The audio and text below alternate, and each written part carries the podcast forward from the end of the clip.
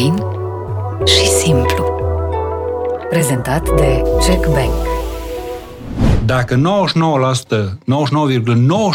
99,99% din mintea ta îți spune nu veni sau ferește-te, tu ascultă pe la 0,001% care îți spune experimentează, încearcă. Bine, am trecut prin toate filmele legate de ce înseamnă lucru cu tine, dezvoltare personală, NLP, deci tot felul de instrumente de astea, uh-huh. practici de tot felul, meditații, afirmații, deci tot ce vrei.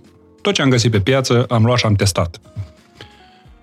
După ce le-am testat, am constatat că sunt în depresie. Foarte mulți intră în automedicație din zona asta de conștientizare, când își dau seama că au problema de rezolvat, intră în automedicație. Întotdeauna o minte nu poate rezolva problema pe care ea însă și-a creat-o. Nu-ți asculta capul, ascultă corp. Corpul este întotdeauna onest. Dacă tu l-asculți non-stop, ce-ți arată că este inconfortabil sau că e confortabil, știi exact unde te afli și ce ai de făcut. Dacă muncești pentru bani, ești sclav. Nu trebuie să muncești pentru părinți. Tu trebuie să muncești pentru tine. Nu contează banii, ci relațiile.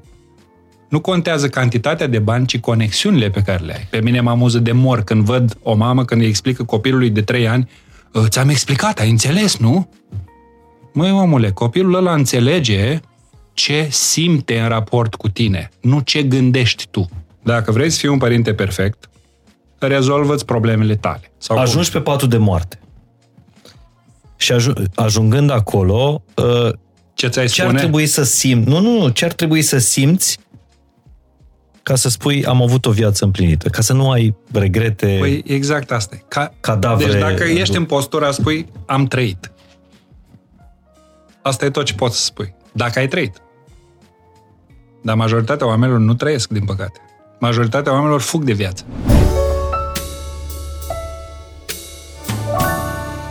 Salut, sunt Mihai Morar, bine ai venit la Fain și Simplu. Urmează un episod de dezvățare personală cu un om care a trebuit înainte să învețe să dezvețe absolut tot ceea ce a învățat și să o ia de la capăt.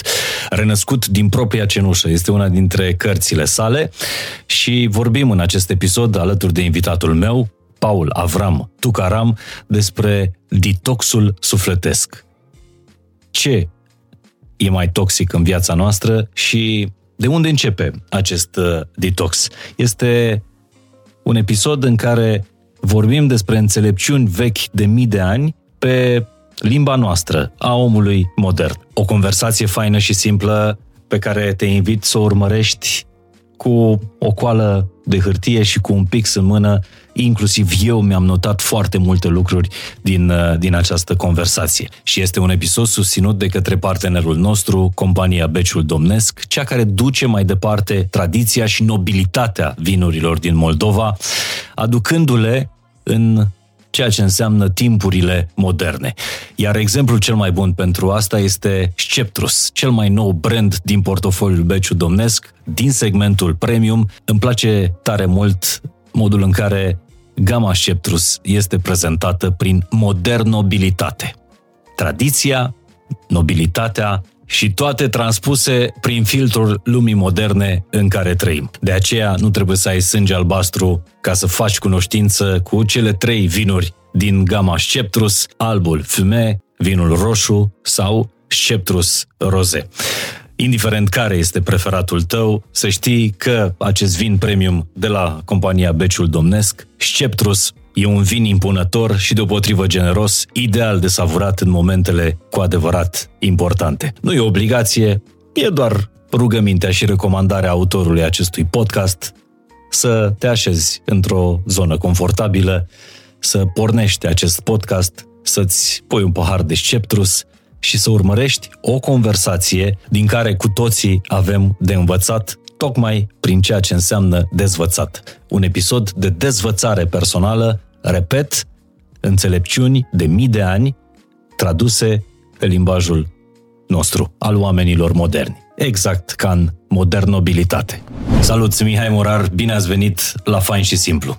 Un episod de dezvățare personală astăzi, nu de dezvoltare personală, pentru că cercetându-mi invitatul de, de astăzi, am aflat că dezvoltarea personală uh, are loc în natu- într-un mod absolut uh, natural. Noi nu putem să rămânem la fel. Tot ceea ce este natură se modifică, se uh, transformă într-un continuu proces de dezvoltare. Numai că dezvoltarea asta poate fi și în bine, dar deopotrivă și în rău. Așa că atunci când mai auziți uh, despre cursuri de dezvoltare personală, cercetați dacă dezvoltarea aia personală e înspre bine sau înspre rău. Și atunci l-am adus la masa podcastului pe uh, Paul Avram Tucaram, uh, maestru de dezvoltare personală și autor al mai multor cărți. Până la ora asta uh, avem de-a face cu Tucaram renăscut din propria cenușă, uh, prima sa carte, și a doua carte, care e de fapt un curs uh, la cererea publicului uh, transformat într-o carte, Detox Sufletesc. Asta este ghidul tău de dezvățare personală. Da. Bine ai venit și îți mulțumesc tare mult pentru Mulțumesc și eu pentru invitație vizită. și că, uite, prin intermediul tău ajung vedet. Ai lăsați. din, po- din potrivă, ăsta e un podcast care, dez, care umanizează uh, și termenul, dar și uh, persoana de, uh, de vedetă. Uh, bine ai venit, îți mulțumesc tare mult. Lumea probabil te, te cunoaște din online sau, mă rog, cei mai inițiați din taberele pe care le organizezi tu sau cursurile uh, online. Uh, Paul Avram Tucaram, cel cunoscut drept ucigătorul ego-ului, cum, cum ți s-ar mai putea spune, dacă ai fi un erou al zilelor noastre? Demontatorul de mituri. Dacă Demontatorul vrei. de mituri. Da, multe de astea, multe sintagme de astea au venit de-a lungul vremei. Um, oricare dintre ele e binevenit atâta timp cât este de folos. Deci dacă îți folosește ție, e minunat. Și să știți că, uh, dincolo de lucrurile pe care le spune uh, Tucaram, sau Paul, nu știu cum să, să zic. O să povestim și despre cum a ajuns Tucaram. Okay, Paul să fie Tucaram. Dincolo de, de ceea ce spui uh, în spatele vorbelor tale, în spatele cuvintelor și energiei pe care o transmiți oamenilor, stă și o poveste de dezvățare personală. Absolut. Absolut. Uh, nu, nu știu cât de personal este titlul ăsta al cărții, Renăscut din propria cenușă. Este foarte personal și asta se întâmpla, uh, sau mai bine procesul ăsta de dezvățare a început, după cum discutam noi mai devreme la cafea, uh,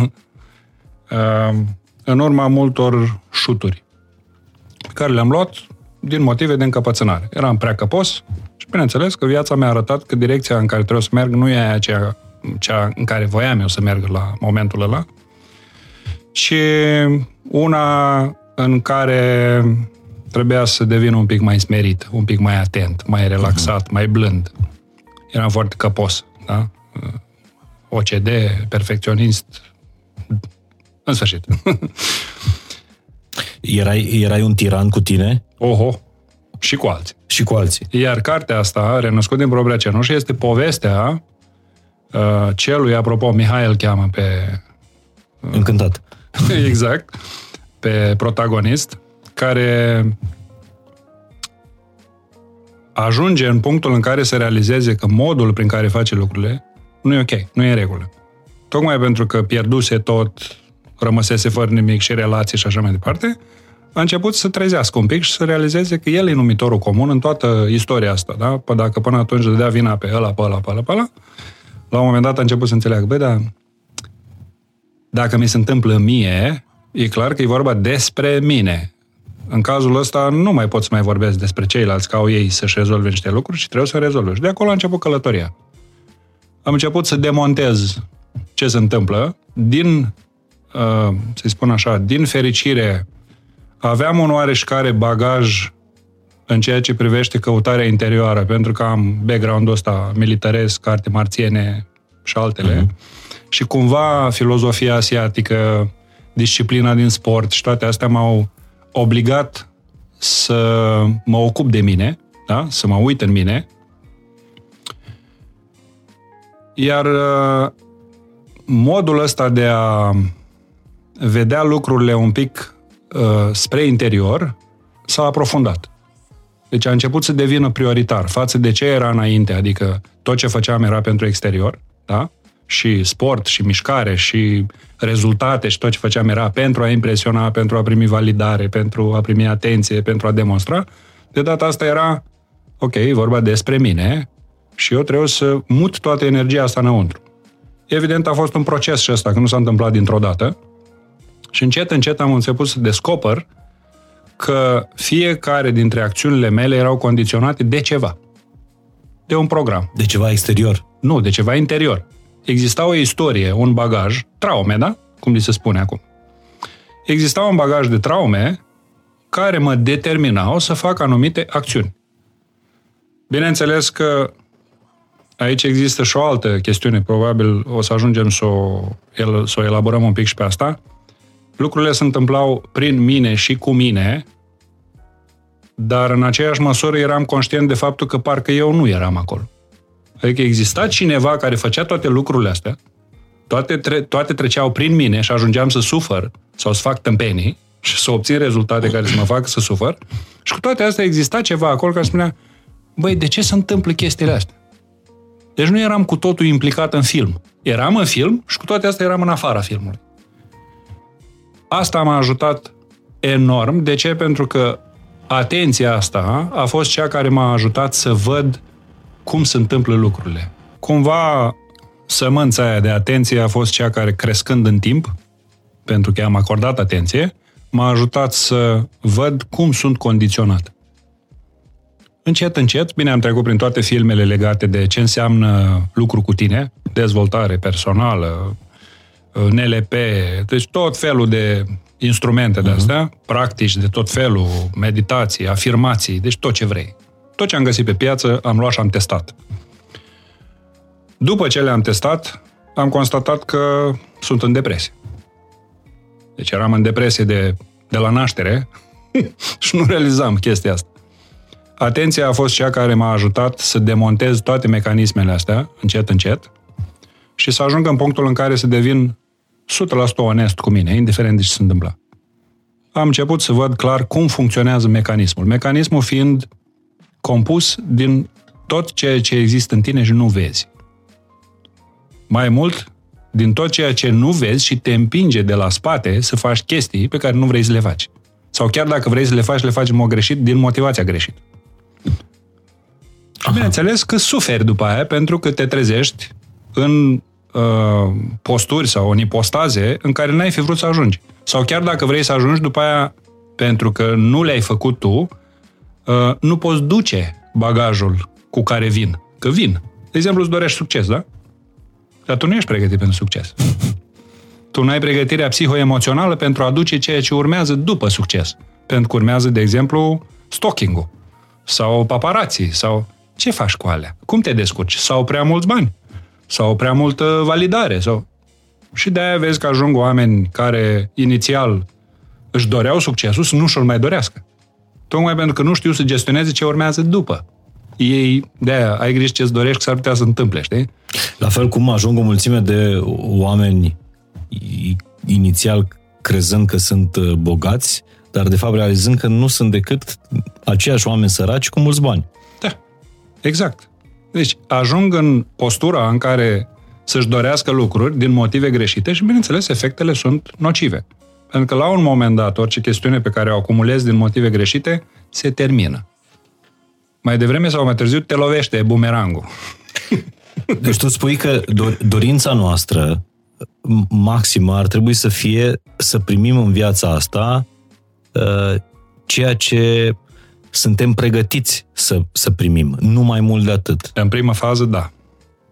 Uh, asta e prima... Deci sunt trei etape, dacă este să le luăm așa. Eu sunt un soi de matematician la capitolul mecanism, dacă vrei să-i spui așa. Îmi place să-l demontez, să-l fac bucăți, să dau explicații clare. De unde și uh, supranumele da? tău de demontator. da, deci sunt mecanic de minte, dacă uh-huh. vrei să-i spui așa. Prima fază este când dorința e inconștientă. Inconștientă în sensul în care există sărăcia în tine, să spunem, și natural tu îți dorești să-ți fie bine.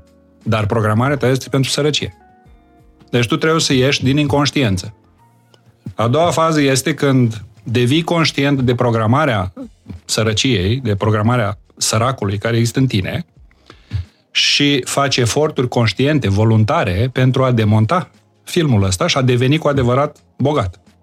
Și a treia fază, și atunci îți dorești, bineînțeles, lucruri, faci drept. Și a treia fază este când nu mai este nevoie de dorință pentru că oricum primești ce trebuie. Când mintea este curată, inocentă, nu mai are nicio dorință. Dar nu dorință în sensul de nu vreau să mănânc. Deci, uh, dacă vrei să le spui așa, preferințele sunt ok. Dorințele vin din ceva ce este nerezolvat. Dintr-un trecut pe care vrei să le reproiectezi ca pe ceva bun. Am o istorie de sărăcie, vreau un viitor bogat. Și consum prezentul pentru a elimina sărăcia și a deveni bogat, da? Nu e suficient. Nu e suficient. Ori în momentul în care ai trecut de filmele astea, că este necesar să treci prin ele, da? Trebuie să vezi ce înseamnă să n-ai bani. Trebuie să vezi ce înseamnă să ai bani, ca să ajungi în, cumva să nu mai muncești pentru bani. Deci nu poți să rulezi un Porsche pe un motor de uh, Matiz. Bun, și dacă îl rulezi, ce se întâmplă? O să mergi întotdeauna cu 2 la oră, în mașarier, nu? Uh-huh. Ideea este, uh, în perioada în care făceam dezvoltare personală, am avut ocazia să lucrez cu unul sau doi multimilionari. Și oamenii aveau niște da, un setup anume legat de bogăție, de prosperitate, nu de bogăție. E mai mult de atât. Cum ne învață și cărțile, că există un mindset de Specific. milionar, sigur. Exact. Și unul dintre exemple a fost coarda elastică.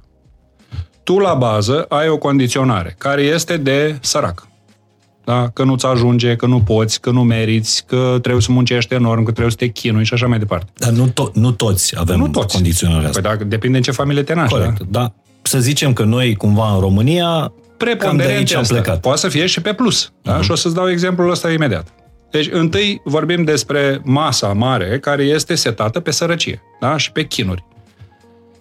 Omul ajunge să vadă că se poate trăi bine la alții și își dorește, evident, să ajungă și el să trăiască bine. Intră în clasa medie, muncește, devine carierist, face bani, își face business. Ce se întâmplă la un moment dat? Trage de coardă, da? El tot întinde coarda aia și tot face efort. Da? La un moment dat pleznește coarda. Bineînțeles că coarda asta pleznită ce înseamnă? Că acele condiționări au rămas acolo și el luptă împotriva condiționărilor. Nu, eu nu mai vreau să fiu sărac, trebuie să-mi iau haine scumpe, trebuie să-mi iau mașină scumpă, trebuie să mă duc în vacanță, trebuie să... Și face tot efortul, trebuie să muncesc mai mult, trebuie să mă străduiesc. Dar face totul în baza ăstora. La un moment dat, întinzând coarda prea mult, face poc. Și se trezește bolnav, fără bani, uh, aruncat în drum, uh, pierde tot, uh, cu datorii la stat și așa mai departe. Deci, cel mai grav de cont nu este sărăcirea, Nu Și este boala. E reculul. E reculul de după. Uh-huh. Pentru că mulți dintre cei, și eu am fost în filmul ăsta, da? mulți dintre cei care pierd ce au, ajung să trăiască în drama ce am fost. Ce am fost și ce am ajuns. Și rămânând în povestea aia, tu nu mai ești de acolo. E foarte greu să ieși de acolo. Adică trebuie să ajungi în punctul în care să spui, bun, asta a fost o poveste, mi-am învățat lecția, ce este de făcut din momentul ăsta? de-aia uh, procentul bogaților fericiți nu este cu mult mai mare decât procentul săracilor fericiți. Nu, e doar cantitate de bani face, face diferența. Și uite cealaltă fază în care omul se naște într-o familie bogată și chiar dacă pică, se întoarce la bogăție. Pentru că setup-ul este de bogăție. Uite la Donald Trump, apropo. A pierdut, a făcut business-uri, s-a dus în cap. Uh-huh. Ce a ajuns? De fiecare dată s-a întors mai ceva decât era. De ce? Pentru că setup-ul inițial a fost corect. A venit într-o familie bogată, cu înțelegerea corectă și știe că poate să facă bani din piatră seacă, în orice moment. Și nu contează banii, ci relațiile. Nu contează cantitatea de bani, ci conexiunile pe care le ai. Și asta l-au adus întotdeauna în punctul în care trebuie. Atunci hai să vorbim, uh, Paul, puțin despre treaba asta de mecanică pe care fiecare trebuie să o facem cu, cu noi. Să, în, înainte de a, de a porni la un drum, să știm uh, ce setări are uh, motorul din fabrică. Da. Uh, Există, din fericire, în momentul de față, foarte multe instrumente, da? Primul lucru pentru, sau prima cerință este să devii conștient de limitări. Adică să ajungem în punctul în care, cum uh, îi spun conștientizare, da? dacă vorbim de procesul de detox. Uh-huh. Prima fază este zombismul. Zombismul este ăla care doarme în papuce, respectă reguli, are condiționările și moare liniștit cu ele. Ca asta e. Deci toată viața lui e un chin. Trăiește în umbră, în, eu știu, în suferință. Deci ai trecut prin viață ca și cum nu ai fi trăit. Pur și simplu, cum te-ai născut, ai făcut niște bani și cam atât. Mm-hmm. Și, dar te duci la culcare după aia nefericit. Există, din fericire, există etape în care mama natură, pentru că ne iubește foarte mult, ne dă șuturi. Și ți ia tot ori ți ia ce ai avut, ce ai, ori se îmbolnăvește cineva aproape de tine, ori se întâmplă ceva. Deci există șuturi pe care noi le considerăm negative, da? Vai, ce am pățit! Alea sunt semne că ceva nu este corect în viața ta. Ori cât îți fură lucrurile, ori cât te îmbolnăvește, ori cât... Deci ceva apare, dar vezi tu, boala este deja foarte târziu. În primă fază îți atacă exterior. Îți atacă bunurile care nu sunt ale tale, dar tu pe, pe care tu le consideri ale tale. Da? Tu ești atașat de ele. Întâi începe să ți le atace pe alea. După aia îți atacă familia. Aproape de tine, ca să te facă să devii din ce în ce mai tânăr, după, abia după aia te atacă pe tine. Deci ca să te atace pe tine direct, atașamentul trebuie să fie foarte, foarte puternic. Și dacă devii conștient, că de-aia se numește a doua etapă, se numește conștientizare, începi să realizezi, băi, ceva se întâmplă și eu sunt în miezul tuturor lucrurilor astea. De ce mi se întâmplă? Deci când începi să-ți pui întrebarea corectă și nu mai cauți responsabili, oh, din cauza ta, tu mi-ai făcut, tu mi deja te afli în zona de, uh, a, de să-i spunem, de pornire spre înțelegere. După aia, aici ai nevoie de ajutor. Pentru că se intră în zona de identificare, care identificare înseamnă să pui degetul pe rană, da? E ca și cum ar fi, să zicem, că ai o măsea stricată. Tu stai liniștit, te trezești într-o ai o care conștientizezi că te doare, dar nu știi exact ce este, da? Trebuie să te duci la un specialist să-ți spună de ești pe rană mm. și să spună care asta are cauza asta, nervul este nu știu cum, fă o radiografie să vedem clar cum stăm, să diagnosticăm. Asta se numește identificare. Și, din păcate, pentru că influența uh, în ceea ce privește informația, influența vestică este foarte mare, respectiv dezvoltarea personală, Ehm, foarte mulți intră în automedicație din zona asta de conștientizare, când își dau seama că au problema de rezolvat, intră în automedicație. La fel cum cel mai popular medic din lume, în momentul ăsta este Google. Înțelegi? Deci de aici începe, a, da, chestia asta poate fi rezolvată așa. Și încearcă să-și rezolve probleme pe care nu știu cum să le rezolve, ca și cum ai un motor la mașină, apropo de motor, uh, ai o piesă, nu știu, tehnologie de ultimă oră și tu te duci cu șorbelța. Vrei tu să rezolvi nu știu ce nu ești sănătos la cap, tu știi unde te bagi, hai că într-un motor mai știi ce faci, să zicem. Te uiți pe Google, apropo, și ai un tutorial. Dar înăuntru nu există tutorial înăuntru. Nu are nimeni cum să te ajute dacă nu știe ce face. Și în momentul în care tu te apuci să te, să te auto-documentezi, care minte înțelege? A cui minte? A ta sau altcuiva? E clar că e a ta. Și întotdeauna o minte nu poate rezolva problema pe care ea însă și-a creat-o. Trebuie un input extern. Trebuie cineva din afară ca să-i arăte minții astea stupide să-i spună Băi, vezi că ai o problemă, oprește-te. Dacă omul face pasul spre un specialist, și aici eu recomand pentru toți cei care se confruntă cu anxietate, cu atacuri de panică, cu depresie, cu confuzie, caută omule un psihoterapeut. Tu te stai de vorbă cu el nu sta la cafea cu prietena care se consideră psihoterapeut sau uh, caută pe Google sau ascultă pe nu știu cine. Du-te și caută un om viu și stai de vorbă cu el.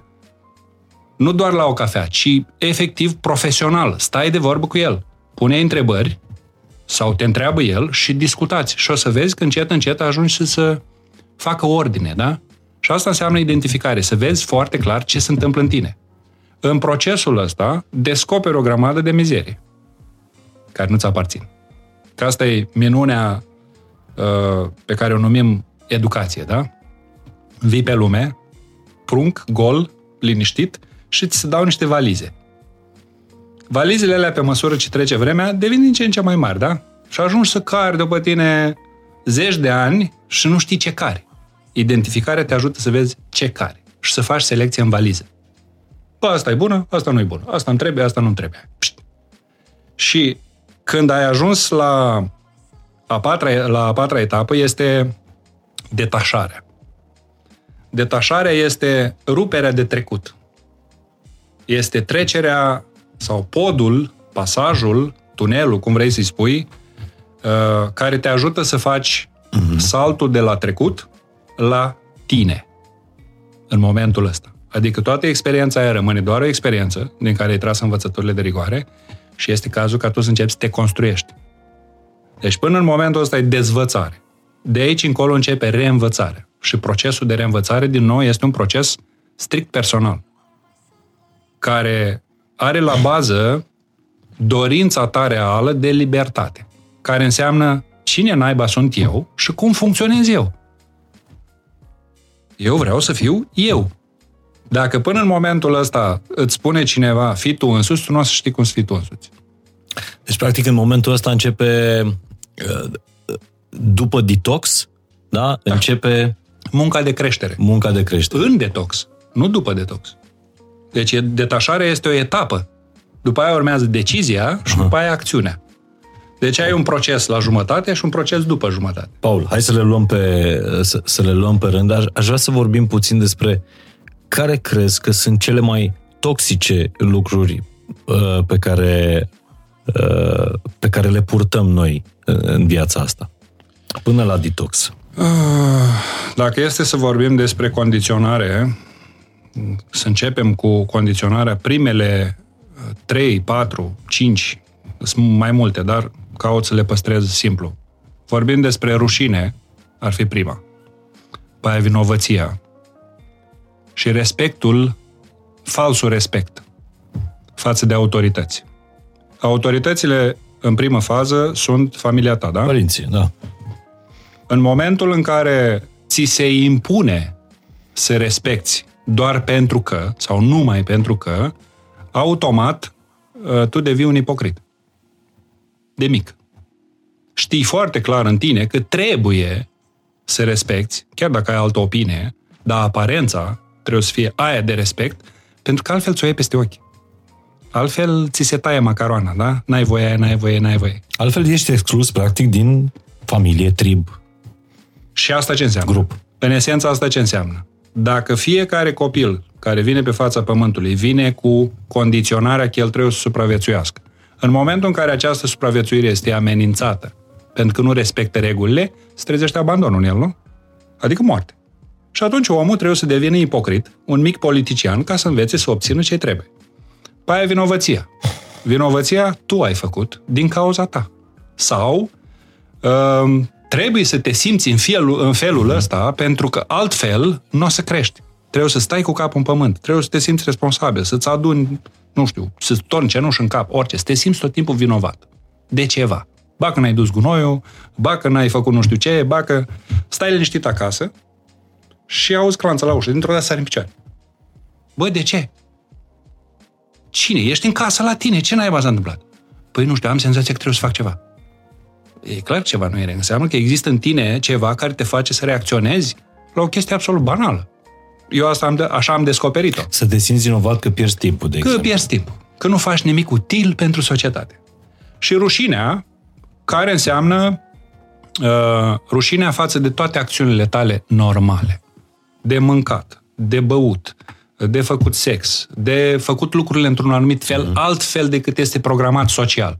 Și toate astea merg împreună, nu e niciuna separată, da? Toți trei balauri ăștia, cum le spun eu, merg așa, în simbioză. Și în final ajungi să experimentezi ceea ce numesc per total sentimentul de insuficiență. Tot timpul simți că ceva nu este în regulă. Tot timpul ai ceva de corectat, tot timpul ai ceva de făcut. Tot... Nu, tu nu poți sta liniștit. Că nu ești bun pentru lume, nu, că nu ești bun pentru nimic, nimic, orice. soția ta, că nu ești bun... Nu contează. Orice. Acolo există sentimentul ăla de insuficiență care te roade non-stop și te mănâncă, în fie, chiar dacă tu zâmbești, te relaxat. Deci tu spui că, până la urmă, aceste condiționări ale societății care vin uh, din copilărie în marea lor uh, majoritate, da. Te fac să te simți mic? Da. Mic, inutil, incomplet și așa mai departe. Uită-te la toți cei care uh, încearcă să ajungă în vârf vei vedea întotdeauna sentimentul de insuficiență prezent acolo. Deci noi încercăm să ajungem mari, de fapt, toată viața, pentru că suntem crescuți în uh, cultura asta a micimii. Da. Deci imaginează-ți, fiecare copil vine pe fața pământului perfect, da? Și îi se spune din primul moment în care vine că mai are ceva de făcut. Ca să-i mulțumească pe părinți sau să mulțumească social. E clar că se simte neavenit? E clar că se simte uh, în plus? Pentru că, din nou, condiționarea lui este aia de a supraviețui. Va fi nevoit să facă orice îi stă în puteri pentru a primi confirmarea că este binevenit? Și ghișce va duce asta după el toată viața. Până nu o rezolvă, o va duce după el toată viața. Va fi în competiție, în concurență, uh, se va simți deficitar, uh, nu știu. Deci sunt o grămadă de elemente care se leagă. E, e minunat uh, ceea ce spui, dar acum îți întorc ca părinte întrebarea. Cum să-i crești altfel pe copii dacă nu prin lege și ordine. Ok, cu Corect. dragoste, deci cu disciplina, atenție, da. Disciplina este absolut necesară. Dar de la disciplină până la a-i spune tu ești vinovat, e un pas, da? De la uh, a-l face să se simtă mic și incapabil în comparație cu tine și până la a încuraja să experimenteze, iar e diferență. Uh-huh. Deci educația, din punctul ăsta de vedere, înseamnă ca părintele să fie conștient de propriile lui bube. Acum, întrebare. Te întreb și eu pe tine. Te rog. Câți dintre părinți sunt în măsură să recunoască că nu știu ce fac în legătură cu copiilor? Eu sunt perfect de acord cu, cu afirmația asta. Da? Majoritatea ce vor spune? Tu ești un caz fericit. Dar majoritatea ce vor spune? Sunt mamă, sunt tată, eu știu. Da, da, da. Sunt cel mai bun Eu sunt cel părinte. mai tare. Păi dar recunoaște din start. Eu, eu cred că până la urmă certificatul de părinte bun sau rău vine atunci când copilul e deja adult Exact. și dacă Excelent. Doamne ajută ne mai prinde în viață, o să știm dacă am fost sau nu. Deci, ăsta e un alt film și ăsta e eronat. Cum că să încerci să fii un părinte perfect. Dacă vrei să fii un părinte perfect, rezolvă-ți problemele tale. Interne. Nu copilului problema. Nu copilului. Mulți, am de-a face cu mulți oameni, mai ales femei, da? care sunt mame, uh, și care vin și mă întreabă, ce să fac cu copilul meu? Ce să faci cu copilul tău? Trebuie să-i sufli în fund să crească? El crește oricum, da? Dar crește în preajma cui? Păi în preajma mea. Și tu ce îi arăți? Păi da, da, eu îi explic. Tu ai impresia că înțelegi din ce îi explici? Tu ai impresia că dacă tu îi povestești, deci pe mine mă amuză de mor când văd o mamă când îi explică copilului de 3 ani, "Ă, ți-am explicat, ai înțeles, nu? Măi, omule, copilul ăla înțelege ce simte în raport cu tine, nu ce gândești tu. Starea ta este percepută.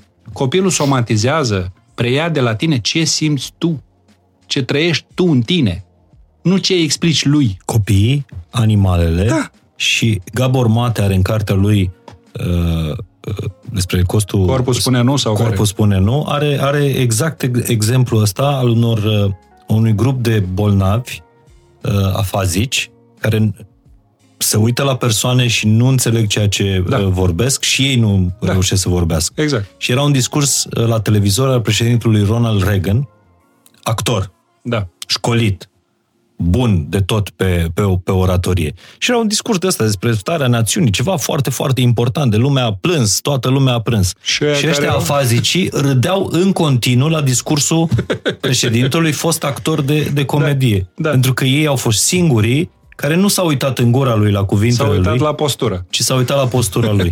Și au dat Exact. seama că nu e decât un actor Bravo. cabotin ajuns președinte. Exact despre asta este vorba. Deci, în relația cu copiii trebuie să înțelegi că copilul este un animăluț în primă fază.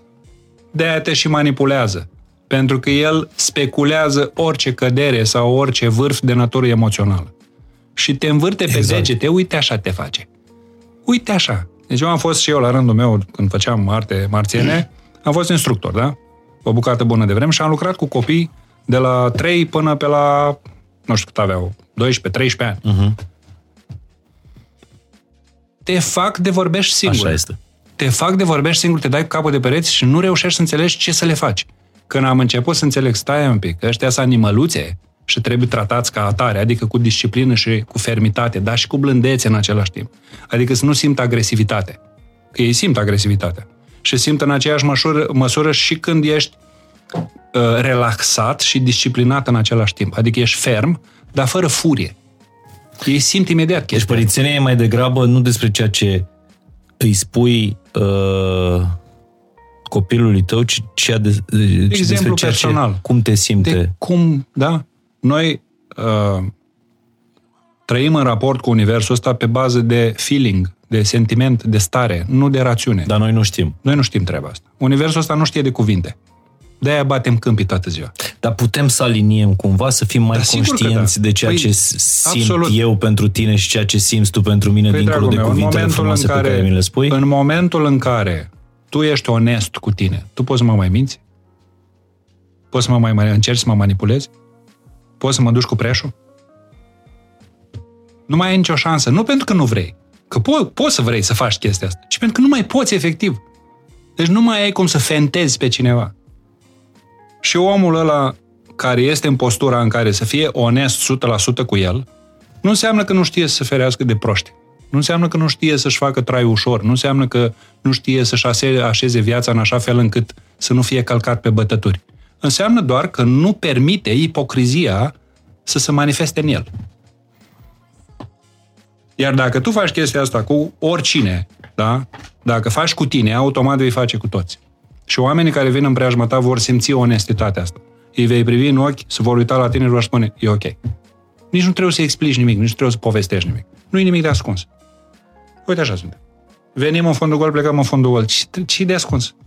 Am vorbit despre lucrurile astea toxice uh, pe care le deprindem în, uh, în copilărie. Da, gunoiul ăsta care Da. E un bagaj preluat, transgenerațional, Pe care da? îl adunăm, E după, din generație în generație vine. Și apoi creștem, uh, creștem mari, ne aruncăm în uh, disciplina muncii, în disciplina relației, în disciplina disciplinele astea, că e bine să fii disciplinat în viață, cum te-a învățat uh, mama ta. și intervine o altă uh, resursă de, o sursă de, de, de toxicitate foarte mare, stresul. Stresul, avem două Scuză forme de... mijloacele. Da. avem două forme, de cum spune psihologia, avem două forme de manifestare a stresului, da? Distres și eu stres. Avem stresul pozitiv și stresul negativ. Uh-huh. Eu stresul este uh, forma de stres pe care o utilizezi ca să, de exemplu, să înveți ceva. În sensul pozitiv. Te frustrează, dar există plăcere în proces.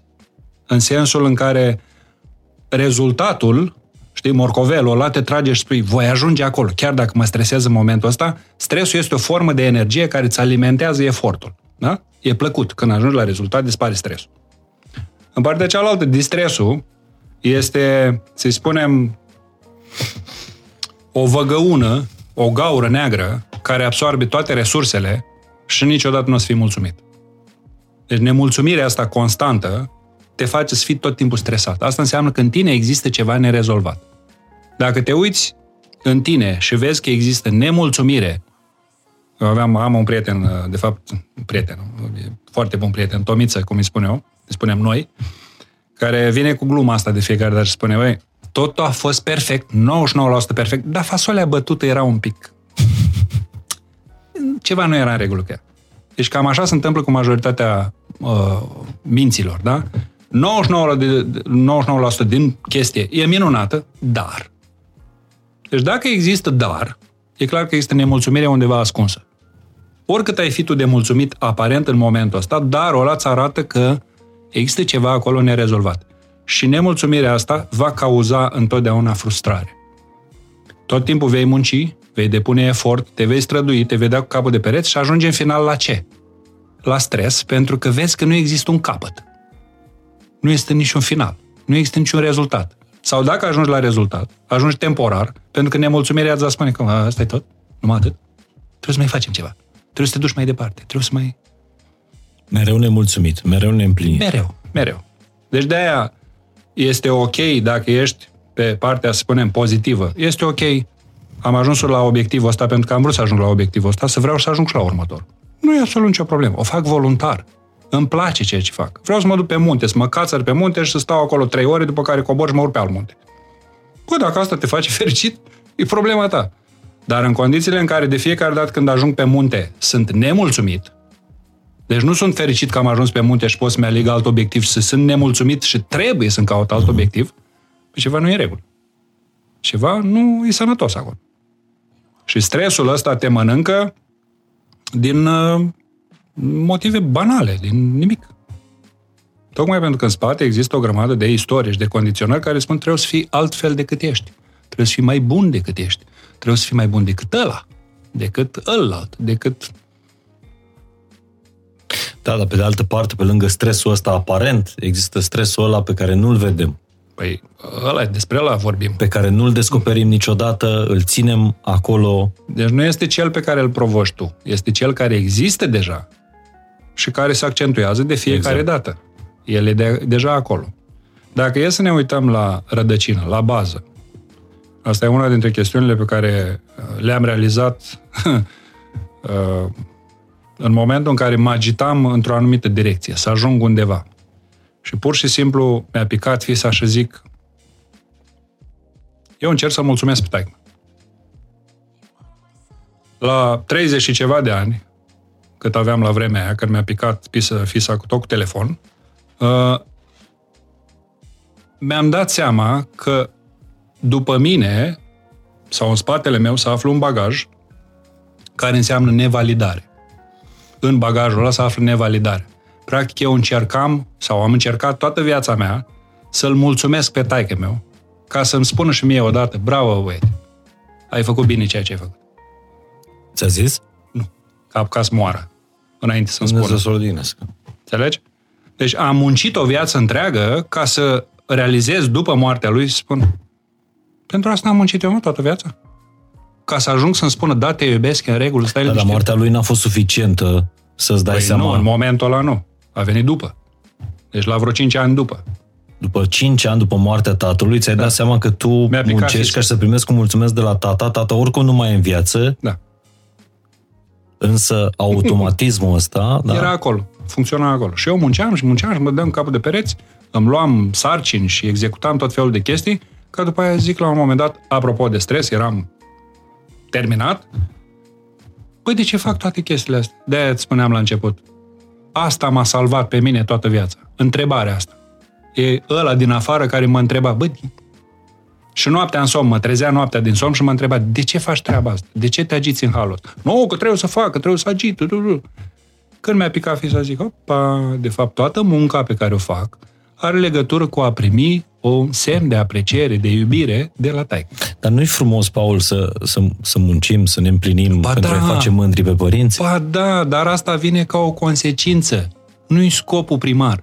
De exemplu, e chestia cu banii, dacă tu îți facem bani. Dacă muncești pentru bani, ești sclav. Deci tu trebuie să muncești pentru tine, nu pentru bani. Banii trebuie să vină ca o consecință. Tu nu trebuie să muncești pentru părinți. Tu trebuie să muncești pentru tine, chiar dacă ei la început nu vor fi de acord cu calea pe care ai ales-o. Tu vrei să devii artist și ei vor să devină, să devii medic, da? Nu știu, orice altceva. Tu urmează-ți calea ta și dacă o faci pentru tine, garantat vei avea succes. Succesul ăsta nu trebuie să aibă o anumită formă, ca pentru lume. Trebuie să aibă formă pentru tine. Poate să fie succes pentru 50 de oameni. Pentru tine e suficient. O să te întrerup puțin din enumerarea asta surselor de, de toxicitate până să ajungem la, la detox, pentru că știu că ai întâlnit uh, maestri, uh, ai, ai fost discipol. Sunt. E, ești discipol și Sunt principiu și că toată viața ești, nu? Până mor. Așa. Uh, dacă există de la maestrii tăi vreo învățătură, vreo, vreun comportament pe care crezi că ar fi fain părinții să-l adopte în creșterea copiilor? Onestitate. Non-stop. Adică poți ca părinte să recunoști față de copil că ai greșit? Spui, bă, tata, Un maestru greșit. recunoaște asta în fața discipolului? Da. Da? Da. Deci dacă a dat o bară, vine și spune, ok, de data asta am greșit. Hai să rezolvăm problema. Dar, din fericire, nu se prea întâmplă. un părinte este predispus greșelii pentru că asta e natural, da? Deci faci parte din proces. Nu ai cum să știi ce va urma. Mintea copilului este alta decât mintea ta. El ia multe de la tine, de el are propria lui minte, da? Și automat, comportamentul tău va da rateuri câteodată. Este normal să te duci la copil și să-i spui când, de exemplu, te-ai enervat și ai țipat, să-i spui, bă, îmi pare rău că am țipat, oprește-te un pic, stai așa, stai să stăm de vorbă. Pare rău că am țipat, uite, m-am enervat, am și eu damblalele mele. Și copilul să te și uită la tine, ah, chiar așa? Începe un dialog. Ori dacă tu îi spui, nu, că eu am dreptate, gata, așa trebuie să se întâmple. Când greșești, tu te așezi pe poziție de egalitate cu da, copilul bineînțeles, tău? Da, bineînțeles. fă să înțeleagă că este uman ceea ce ți se întâmplă. Că îi se va întâmpla și lui aceeași chestie mai târziu. Dacă el învață că, vezi, Doamne, trebuie să fie perfect, nu va învăța să reprime? Poți să-mi spui o lecție pe care ai învățat-o de la un maestru de al, de al tău? Hmm. Cea mai simplă ar fi respiră.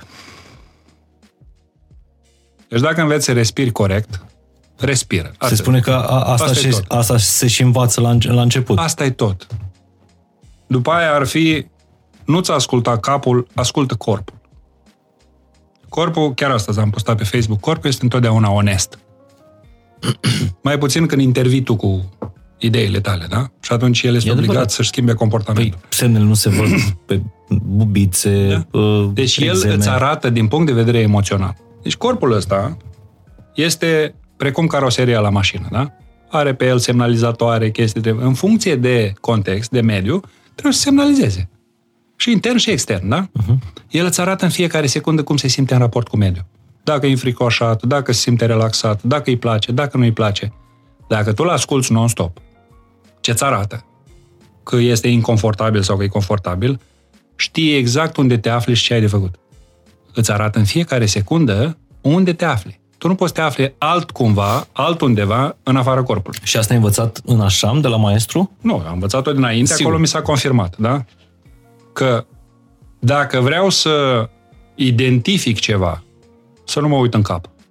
Merg pe stradă ca și cum n-am cap. Acum discut cu tine ca și n-aș avea cap. Capul meu nu există. Ce există e de aici în jos.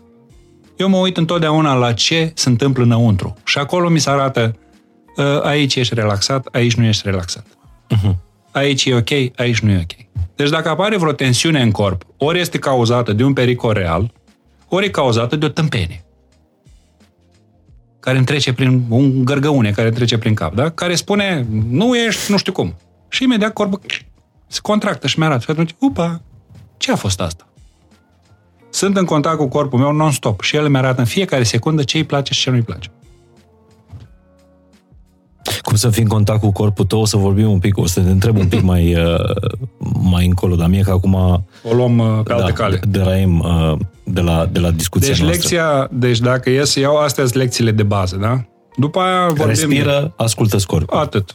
Asta e valabil pentru, poate fi valabil pentru oricine, chiar dacă nu are pregătire, să-i spunem, în sensul de disciplină internă. După aia vorbim despre practica constantă, care înseamnă atenție, non-stop, la tot ce se întâmplă în tine și prin tine. Și, nu în ultimul rând, a fi e, aiurea spus prezent, că prezentul implică timp. De a fi aici. Unde ți-e corp, acolo să fii și tu. E clar că mintea o să ducă razna, mm-hmm. o să aibă tot felul de idei, vrea să facă aia, vrea să facă. Întoarce-te în corp. Stai în corp. Da, mai vorbim despre, despre studiile astea care spun că, nu știu, 80% din timpul pe care, uh, în care respirăm, stăm cu ochii deschiși, uh, mintea noastră este în altă parte decât, decât aici. unde e corpul. Da. da.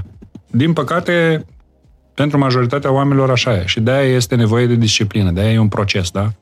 Să te reîntorci. De-aia spun dezvățare. Practic, tu ai fost învățat să fii în afară. Tot timpul. Fii atent la părinți cum se comportă, fii atent la profesor, fii atent la șef, fii atent la... Fii atent. Fii cu ochii în patru. Fii cu... Da? Procesul ăsta de dezvățare înseamnă descompunerea a tot ceea ce ai învățat. Tu trebuie să revii la tine. Trebuie să te reîntorci la tine. Constant. Deci nu înseamnă să trăiești izolat în vârf de munte, nu înseamnă să faci asceză, să faci post, nu știu de care. Înseamnă doar în fiecare moment să-ți aduci atenția aici. Unde ești? Păi să în încăperea asta cu Mihai. Stau aici în încăperea asta cu Mihai. Nu mă duc acasă cu capul, nu mă duc uh, în grădină unei câinele, nu mă duc la Ikea, stau aici, da? Sunt în momentul ăsta cu Mihai, stau de vorbă. Și cam asta e tot.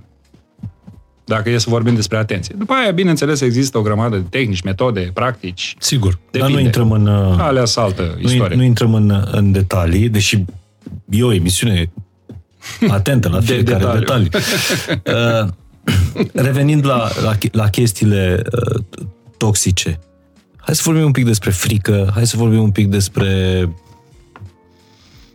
uh, putem vorbi și despre hrană, dacă vorbim despre toxicitate și cât de rău ne face. Dacă e să vorbim despre frică, avem două tipuri de frică, per total. Prima este naturală și îți aparține. Ea corpului. Da? Corpul ăsta, fiind foarte inteligent, știe de cine sau de ce să se ferească în fiecare moment. Dacă intuiește un pericol, reacționează instant. Dar noi nu prea suntem atenți la frica asta. Păi, vezi? Apropo de asculta corpul. Despre asta vorbim. În momentul în care, uh, chiar și când nu ești atent, dacă apare un pericol, devii dintr-o dată atent? Tot focusul tău instant să mută. Zicem că ești în trafic, da? Și există pericol de accident, se întâmplă într-o milisecundă, da. nici n-ai timp să respiri. În secunda aia, corpul tău, fără ca tu să-ți dai seama, tu nici n-ai timp să respiri, el deja a luat măsuri. Până să te deștepți tu, el a apăsat pe frână, a tras una de mână, a făcut dreapta, și abia după aia, în câteva secunde, îți dai și tu seama, bă, ce s-a întâmplat aici? A, eu am făcut. Ce vorbești? Mintea nu mai era de mult în control. Nu mai era exact. Deci pilotul automat a preluat controlul și a spus, bă, trebuie să ne salvăm. Pentru că asta e sarcina lui, să supraviețuiască. Că dacă e după tine, intri în gard. Te duci direct. Și atunci, dacă efectiv realizezi că corpul are propriul lui mecanism de defensivă, îl lași în pace, dacă nu e niciun pericol. Nu vine niciun urs să te atace.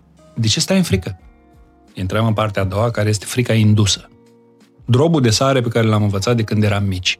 Vai de mine, o să rămânem fără. Vai de mine, o să întâmple nu știu ce. Vai de mine, o să avem nu știu cum. Vai, vai, vai, vai. Și chestia asta, preocuparea asta constantă, rămâne în tine. De exemplu, copilul este învățat să stea tot timpul în gardă, că vine mami sau că vine tati. Asta ce se numește? E frică, da? Pentru că știe că dacă el se joacă cu telefonul și nu este acceptată treaba asta, va suferi o pedeapsă. Va trebui să suporte consecințele. Și atunci stă așa. Aia ce, nu-i frică? În timp, chestia aia de la telefon, să zicem, frica aia, ajunge să fie asociată cu ce? Cu relații, cu job, cu mașină, cu casă, cu orice vrei tu. Problema nu e că dispare. toate contracțiile ale corpului despre care vor, vorbești tu, uh, alea rămân acolo. Toate tensiunile memoria, rămân acolo. În memoria corpului. Toate tensiunile rămân acolo. Și de aceea este necesară, uh, masajul, de exemplu, este foarte binevenit. Însă, mai mult de atât, este necesară uh, o practică care se numește catarsis.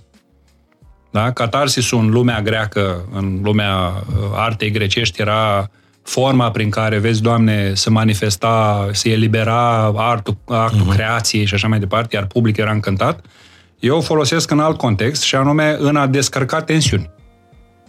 Catarsis, din punctul meu de vedere, înseamnă să scuturi copacul până cad toate fructele din el. Scuturi corpul ăsta într-un anumit mod, sunt anumite practici, care te ajută să elimini ceea ce nu vezi. Să scoți la suprafață ceea ce este stocat în mușchi. Uh-huh. Subconștientul tău, tot subconștientul tău, este stocat în mușchi, nu într-o pungă invizibilă undeva în memorie. Toată istoria ta experiențială este stocată în mușchi. Frici, angoase, temeri, tot ce vrei, tu e stocat acolo. Acolo trebuie lucrat. Deci fiecare celulă are componenta biologică și componenta energetică, da? Componenta energetică este încărcată de traume, de frică. Aia este stocată în celulă, care afectează comportamentul celulei.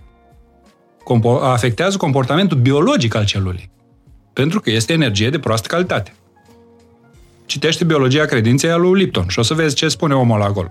E, în momentul în care tu începi să scuturi copacul ăsta din punct de vedere energetic, întâi fizic, tu obligi și prin respirație și prin anumite tehnici de respirație să scoți din celula aia partea emoțională și să o dai afară. Și de aceea, la tehnicile catartice, se întâmplă niște lucruri de zici că ești în iad. Tot felul de somatizări, urlete, țipete, tremur, transpirație, tot felul de Da, chestii. privi, privind din, uh, din exterior, ne-ar putea să spune, ia uite, A luat o uh, raznă. diavolia aia cum Da, au dansează. zis că au luat o raznă. Deci dacă vine cineva din afară și Da. vede, spune, bă, ăștia nu sunt sănătoși. Tocmai asta e ideea. Nu sunt sănătoși și sunt conștienți de asta. Da, în și vor să dansurile, devină. în dansurile astea catartice uh, despre care vorbești, uh, p- practic tu nu mai ești în mintea ta. Păi asta e și ideea. Deci scopul este, de exemplu, adică... Adică- în uh, meditația dinamică a lui Osho, da? Care este o Aici tehnică vreau să vă- recunoscută, da. Osho a fost un geniu din punctul ăsta de vedere, a pus la punct, sau mai bine zis, a preluat din istoria yoga niște elemente, le-a combinat cu elemente contemporane, respectiv muzică și așa mai departe, și le-a livrat pe piață. Meditația dinamică este una dintre tehnicile care efectiv îți blochează partea rațională a minții și îți obligă subconștientul să scoată la suprafață tot. Și este structurată în așa fel încât, în primă fază, respirația, care, uh, cinci etape, respirația haotică îți blochează raționalul, deci nu mai, efectiv, nu mai poți interpreta, și după aia lași corpul să scoată afară singur. Da? Începe să se miște haotic singur. Face ce are de făcut. Dacă e să urle, urlă. Dacă țipă, țipă. Dacă râde, râde. Deci, pur și simplu, dă afară tot. După aia urmează încă trei etape, hu, uh, stop și dans, care au rolul să reașeze energia, să reașeze lucrurile. E, făcând chestia asta timp de 21 de zile, scuturi tot copacul. Bineînțeles, fii implicat. Nu mai rămâne 100%. niciun fruct. Nu mai rămâne nimic. Deci dacă ești 100% implicat, nu o faci doar de dragul de a o face, e suficientă și o singură oră de dinamică, cât atât durează, ca să dai tot. Depinde cât ești de total în ceea ce faci. Dacă bagajul este mai mare, ai nevoie de un proces mai lung. Ideea este că uh, la noi încă există reticență în privința asta, pentru că oamenii nu înțeleg sau sunt atât de obișnuiți cu paradigma încât le este greu să își imagineze că se poate fără suferință. Și mulți dintre ei cred că suferința este absolut normală. Pentru că asta e socialul în care trăim, da? Deci dacă vine un om zâmbăreț și relaxat, este privit în... O, și ăsta se droghează, a luat o raznă, cine știe, sectant, ce cu el? Când de fapt ar trebui să fie pe invers. Când am vedea un nefericit, ar trebui să ne îl strâmb. Adică lumea ar trebui să fie locul în care oamenii să fie relaxați și liniștiți, în sensul în care să-și facă viața, să-și trăiască viața relaxați și când apare câte unul de ăsta ciudat, așa, bolnav, să-i spună, bă, du-te bă, la terapeut, du-te și ia și te vindec, fă-te fericit, termină cu prostiile. Ori acum e exact invers.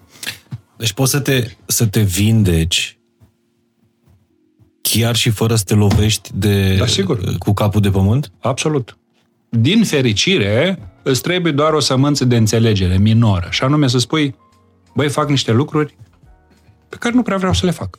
Sau care mă aduc la suferință. Sau le fac până într-un anumit punct și după aia renunț. Sau când văd că este prea bine, dau bir cu fugiții. Există și situația asta. Știi cum e? Prea mult bine strică, nu? E prea frumos ca să fie adevărat. tot așa mai departe. De ce? Pentru că filmul ăsta al durerii, al suferinței, e prezent peste tot.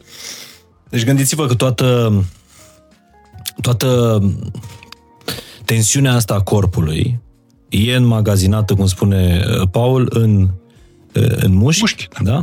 în subconștientul nostru și ea rămâne acolo. Da, și cu o card după tine. Și dacă nu o scoți, la un moment dat iese singură prin tot felul de boli, Da, iese, sub diverse forme trebuie să iasă, că manifestări la adresa oamenilor de lângă tine sub diverse forme pe care nu ți le dorești. Pe- Că asta e problema. și nu știi de unde. De, Nu știi. N-am fost eu. Nu, nu, mi- nu știu ce să... Uite, ai, ți s-a întâmplat vreodată să vezi oameni care au băut și s-au transformat neașteptat în altceva? Sub, sub influența alcoolului? Sigur că da. Deci îl vedeai, om normal, zâmbăreț, frumos, cum a băut două pahare, satana. Păi ce s-a întâmplat cu asta? Practic ce s-a întâmplat? Partea rațională a minții a dispărut, adică uh-huh. controlul, și subconștientul care era încărcat de furie și de frustrare, a ieșit la suprafață. Și dintr-o dată Gigel, care era blând și frumos, se transformă în satana. De ce? Păi dispare controlul. Gândește-te cât din viața de zi cu zi este control. Sau oameni uh, absolut triști în viața de zi cu zi, care sunt uh, su- La- super haioși când beau. La șpriț. Exact. De ce? Descarcă, deci partea aia, drama a lor, uh-huh. exact și opusul, când filmul în care trăiesc ei în mod obișnuit, drama lor, povestea lor, dispare. Pentru că sunt și de ăștia drama queen, da, o grămadă, care, vai, ce sufăr eu, vai, ce probleme am, vai. da. Și bineînțeles, când dispare povestea, ego-ul nu mai are de ce să agațe uh-huh. și iese la real la suprafață, spune, bă, hai să mergem și noi în banc, să ne distrăm, să facem o poantă. Și după aia termină alcoolul, jit, o ia înapoi la... trece înapoi pe dramă. Și vreau să vorbim și despre cât de toxică este gândirea pozitivă. și necesitatea Bună asta. gândirii negative Bun- în bună viața, existența unui om. Bun. Uh, nu există gândire pozitivă și gândire negativă. Nu există nici măcar gândire, dacă este să o luăm așa. Îți Ia explic, îți explic imediat. Există a gândi și a fi gândit. A gândi este un proces de creație. Înseamnă să creezi tu cu căpuțul tău gânduri. E altceva decât să-ți treacă gânduri prin cap și tu ai senzația că dacă te-ai agățat de un gând, ai început să gândești. Înțelegi ce spun? Deci, e, practic, în mod obișnuit, prin capul ăsta, care este o autostradă, trec milioane de gânduri și la un moment dat te agăți de unul care ție îți place, îți, îți pare ție deosebit și spui, mamă, ce am gândit. De fapt, tu te-ai agățat de un balon care trecea prin aer. Dacă nu-i nimeni să agațe de balonul ăla, vin și pleacă. Își văd treaba lor. Gânditul înseamnă că există gol sau trafic este foarte redus și tu ești capabil să creezi ceva din nimic. Adică inventezi. Aia se numește a gândi. Ăsta e un aspect. Al doilea,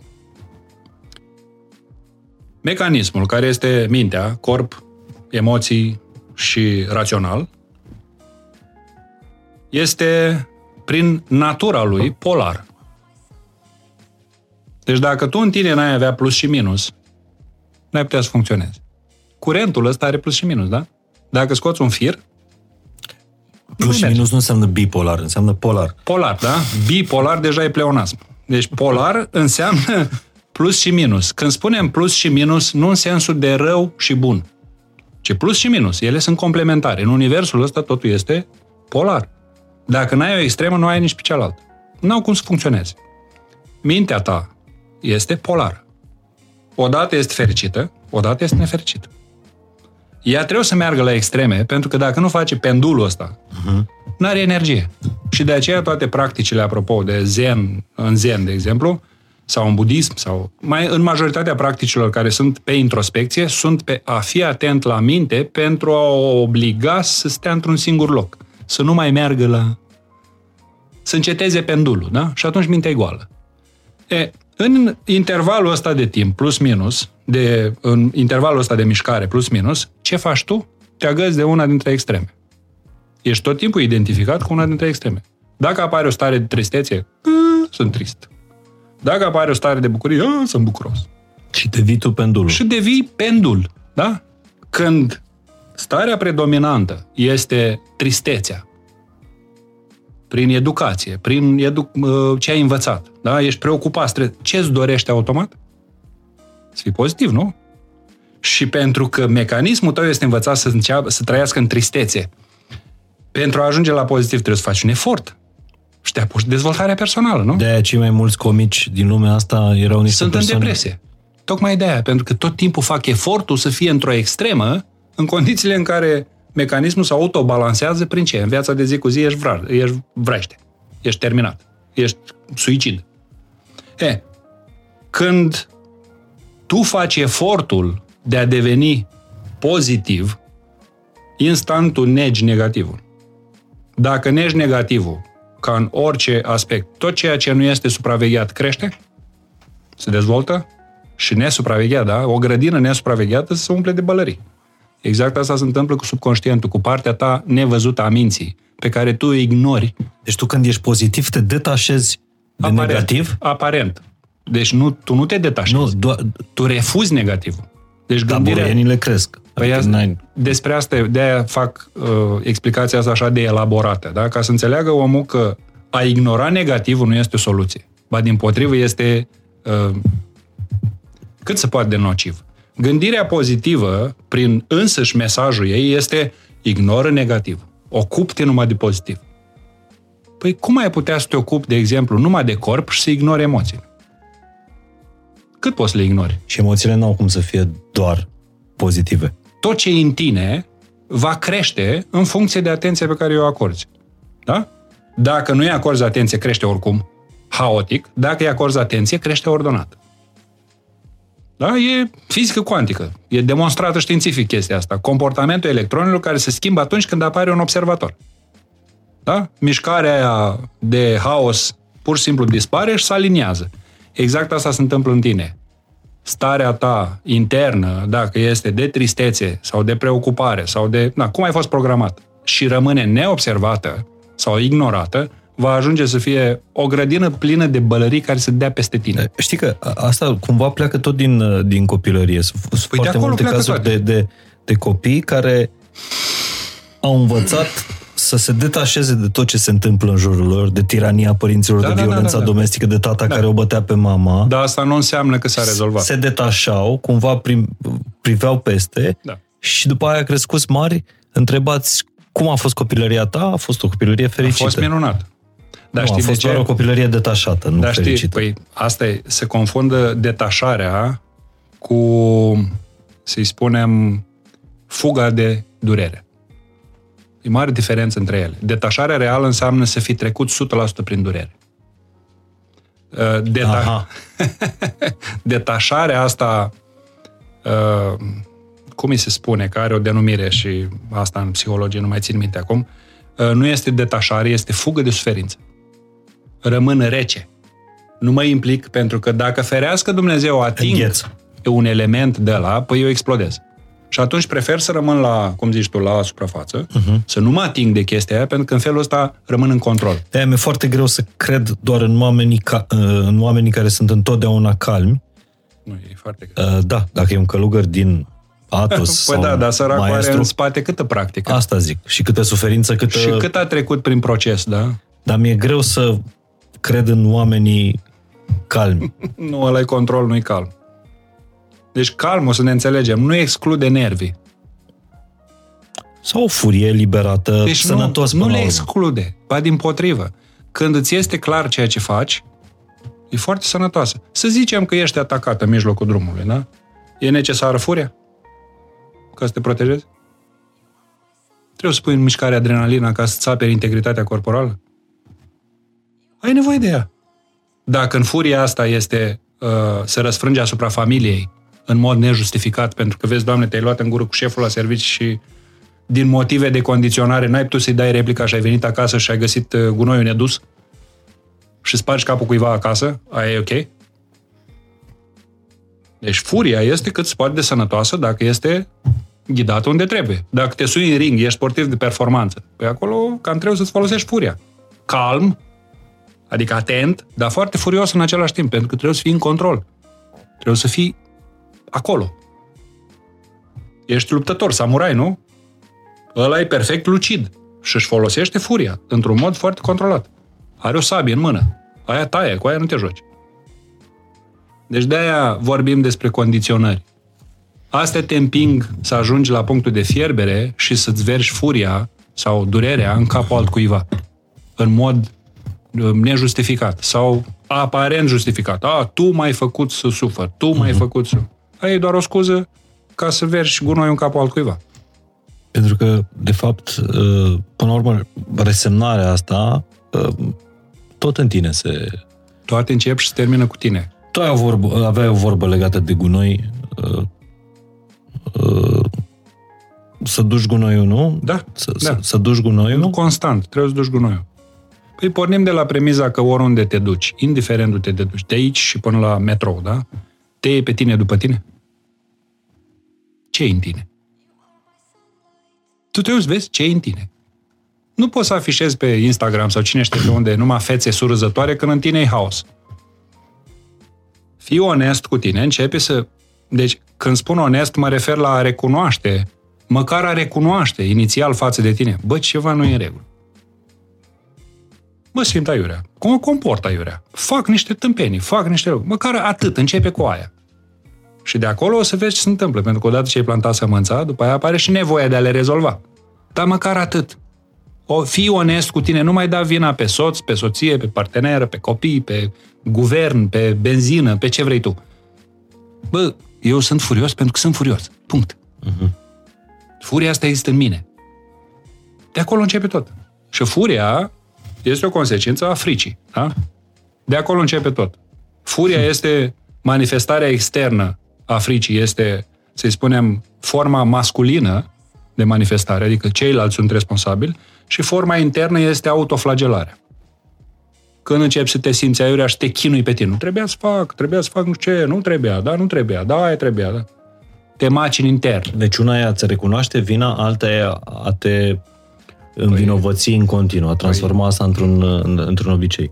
Deci una este să uh, recunoști greșeala și alta este să te împovărezi cu greșeala.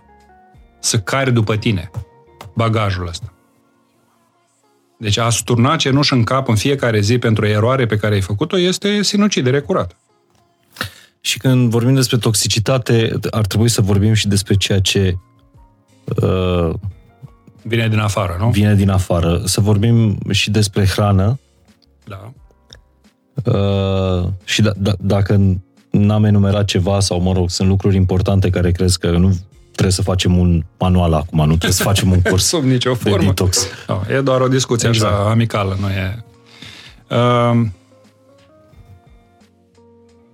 există două moduri de a privi hrana. Una este disciplina impusă, și ceea ce vedem în momentul de față pe piață, cam asta se întâmplă.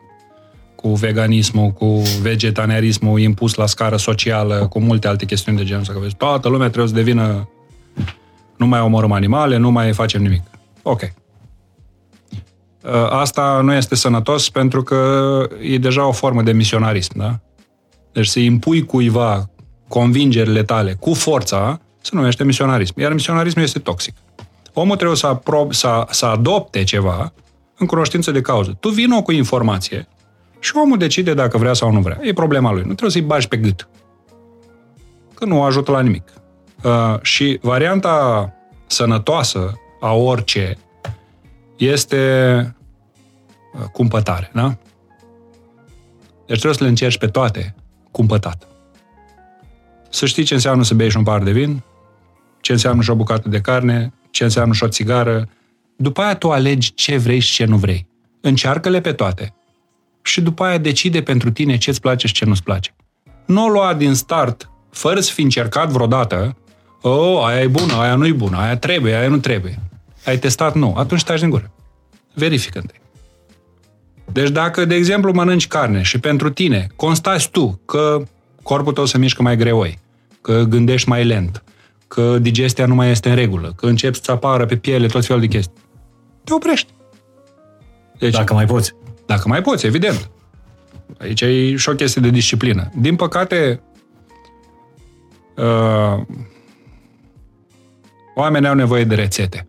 Mulți oameni au nevoie de rețete. Să li se spună ce să, să li se dea, să li se... Exact. Și își asumă sau preiau chestii pe care nu le-au testat doar de dragul de a nu mai face ei munca, de a nu se responsabiliza în căutare.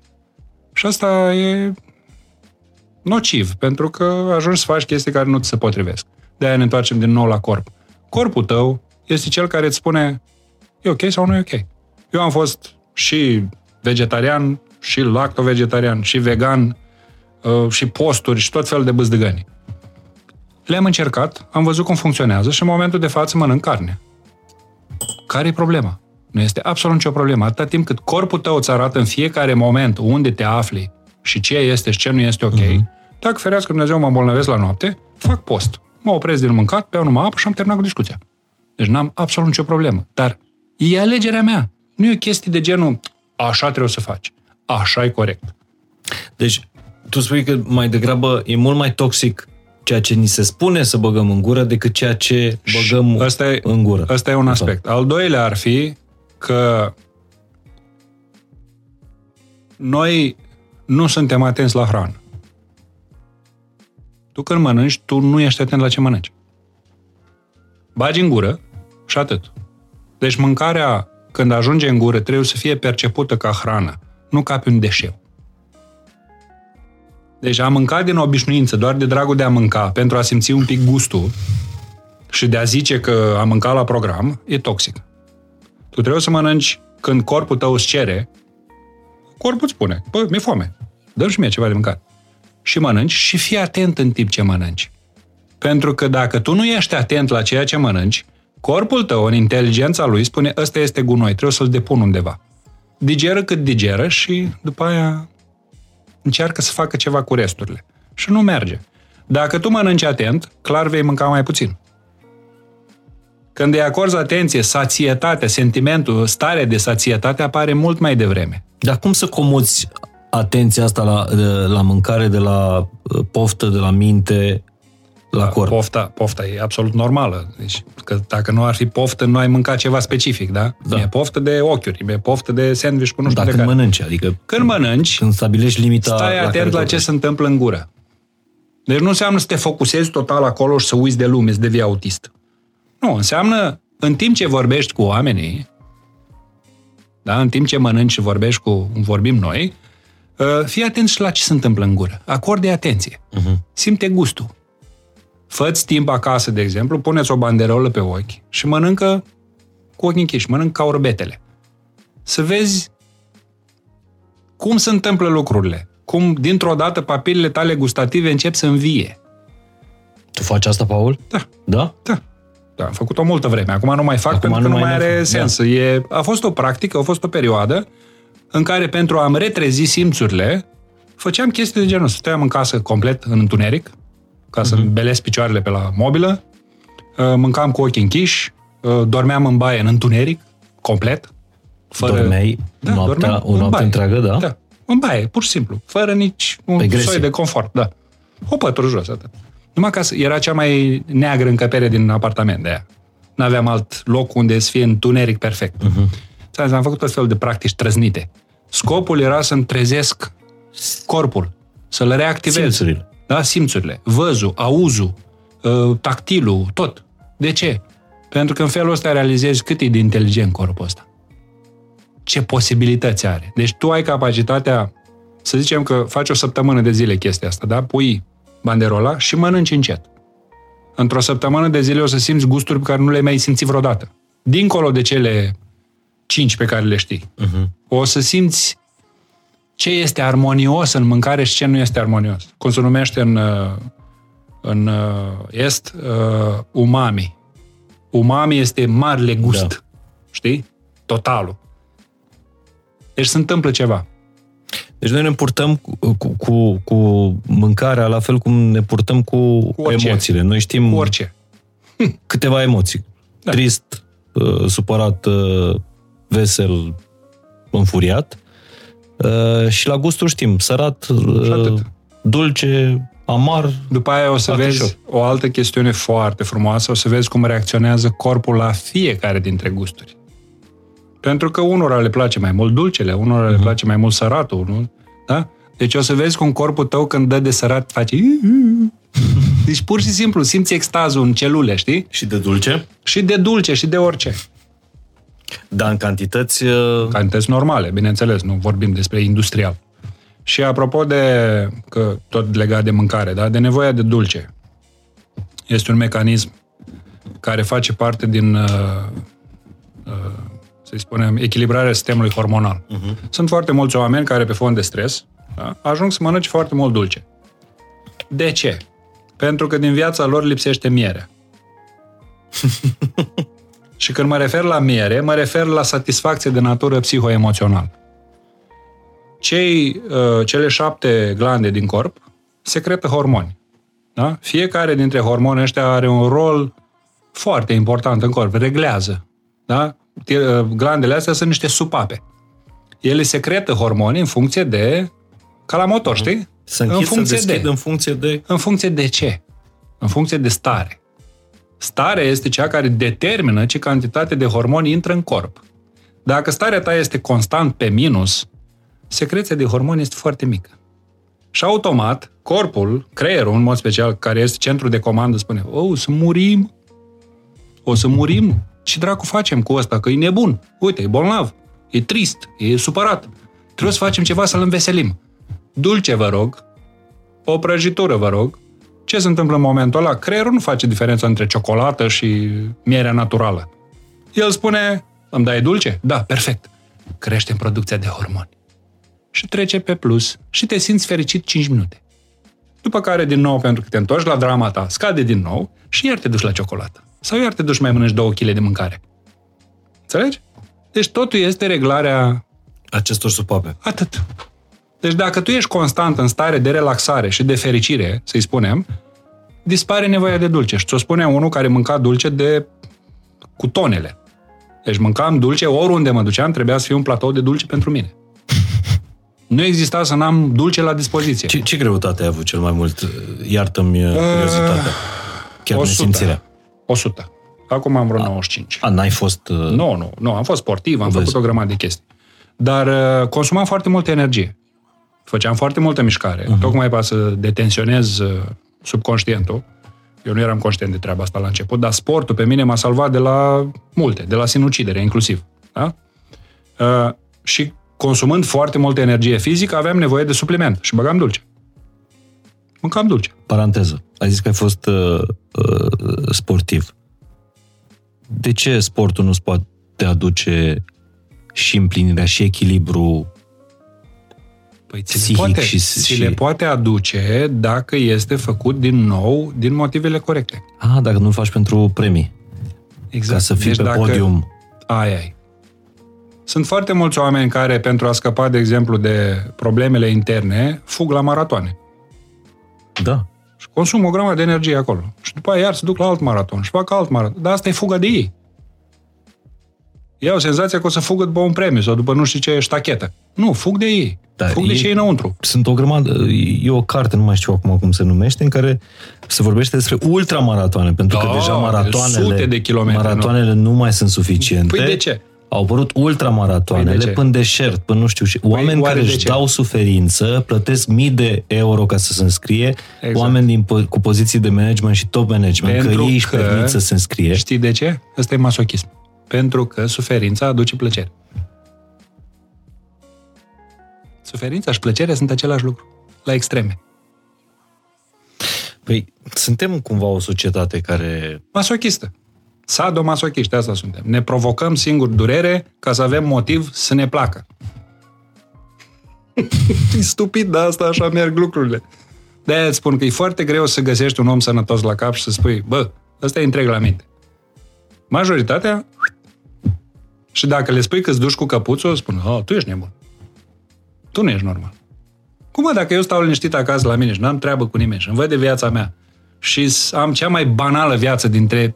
Dacă ar fi unul, nu știu, din exterior, vin spun, păi eu aș muri de plictiseală, cum faci tu? Că eu nu fac nimic, da? Dar tu ce dorințe ai, Paul?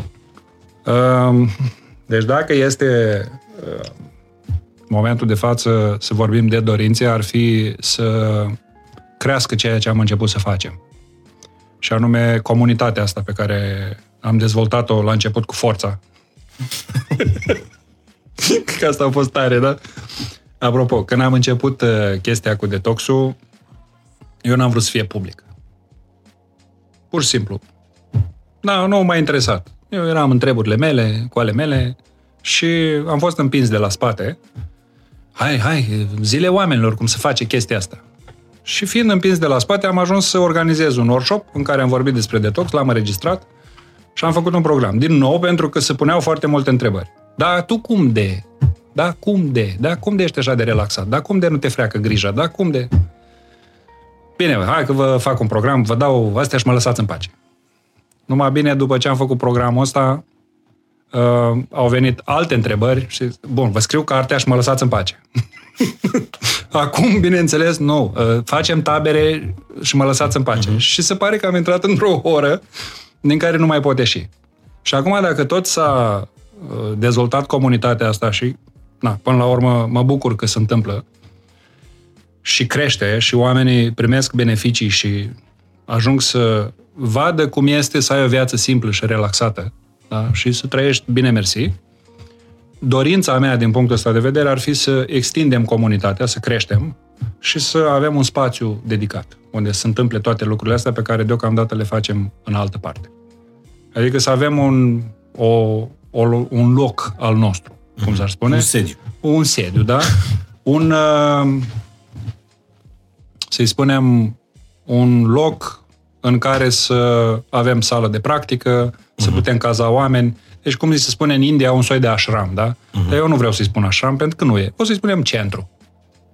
Un centru de refacere emoțională sau de refacere mentală, ceva de genul ăsta. Un refugiu pentru Da, pentru oricine. comunitatea asta. Nu doar pentru comunitate, pentru că am fost de acord să ieșim și public acum. Uh-huh. Deci am început să facem tabere și pentru public, ceea ce până anul ăsta n-a fost Da? da? posibil. Am făcut numai pentru comunitate. De anul ăsta am ieșit și public și mă bucur că s-a întâmplat din nou. Eram foarte reticent. Am zis că, bă, nu, eu nu vreau să am de face cu oameni care sunt la început, că te doare capul. Că e, chiar Muncă. te doare capul, e muncă. Și după aia când am văzut că oamenii sunt foarte contrar uh, fixurilor mele, sunt foarte disponibili și vor să facă, am zis, băi, de ce nu? Dacă se poate, se poate. Dar, din nou, e, e eu și în momentul ăsta acum, da? Că stau cu tine aici, stau și mă minez. Băi, eu sunt la Mihai Moraș, stau de vorbă cu el. Și nu ai mă se întâmplă aici. Păi că de unde, știi? Mă uit în spate și pur și simplu nu... Ai înțeles cum s-a ajuns aici? Deci pentru mine e ceva de genul... Dar de ce se întâmplă toate lucrurile astea? Care e faza? Nu-mi cere mie să-ți explic. Înțelegi? adică, Vă place, Paul, nu? Tare om. Ce, Ștefan, ai, ai căzut așa pe gânduri? L-a alergat? Adică? ești maratonist. Nu, nu. I-ai pus un pic pe... Păi nu, nu. Pe Dacă gânduri. e să o luăm așa cu maratonul și în general cu efortul ăsta, uh, chiar ieri, a, aseară am văzut un uh, Ronnie Coleman. Uh-huh. Ai auzit de el, nu? Da. Cel mai mare monstru din, uh, cum îi spune, culturism. Deci mă uitam la omul ăla cât efort a depus. Deci era un urs blând. Un om de 2 metri la 130 de kg, care după aia s-a făcut imens. De ce? Pentru că în spate erau niște chestii nerezolvate. Deci el a muncit toți anii aia de a ajuns acum să aibă operații, șoldurile distruse, genunchii, îi vai de capul lui cum este din punct de vedere fizic, tocmai pentru că încerca să demonstreze ceva. Deci muncești 30 de ani de zile ca să încerci tot timpul să demonstrezi ceva și să distrugi sănătatea Da, pentru mai, asta. ales în, mai ales în culturism. Am Și asta, asta se întâmplă, din păcate, în foarte multe domenii unde, deci nu vorbim doar de sport, da? și în carieră.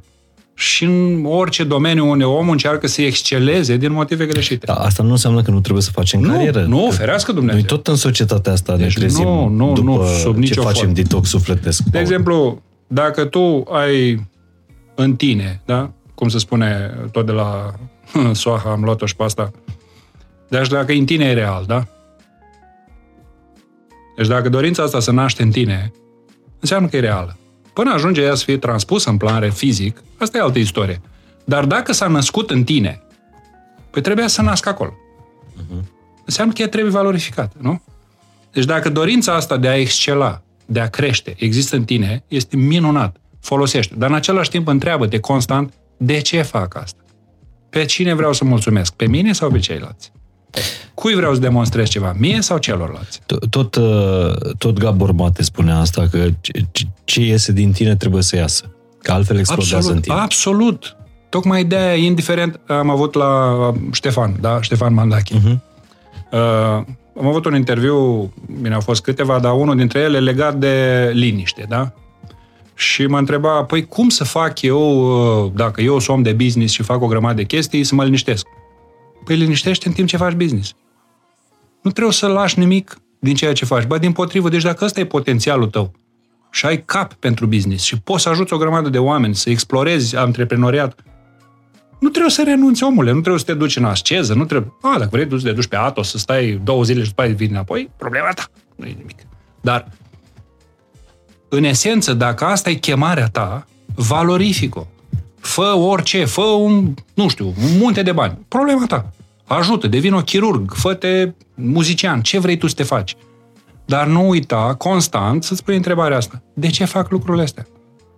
Orice lucru pe care îl faci împotriva ta se numește că te distruge. La un moment dat devine destructiv.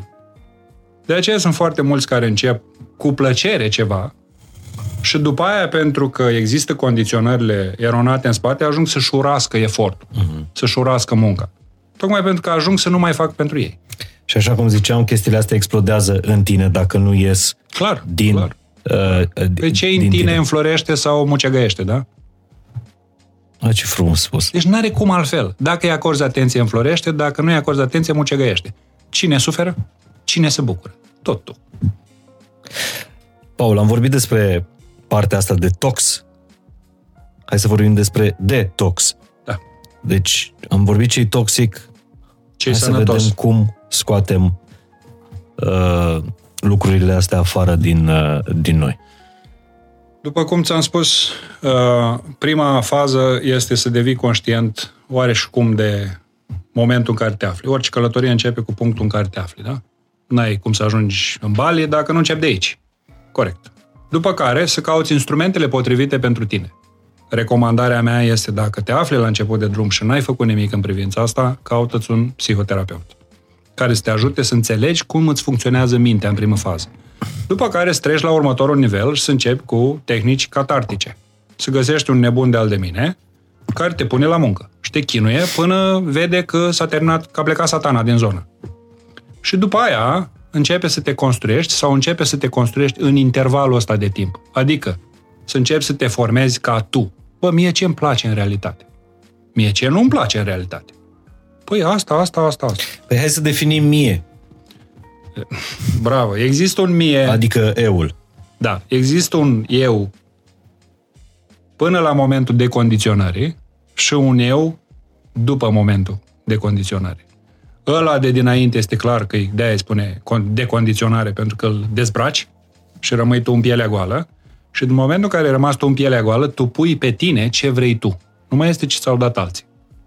Începi să-i spui, să-i construiești, cum îi spune eu, pătrățica ta. Ești în pătrățica ta, gardul tău și spui foarte clar, limita este asta.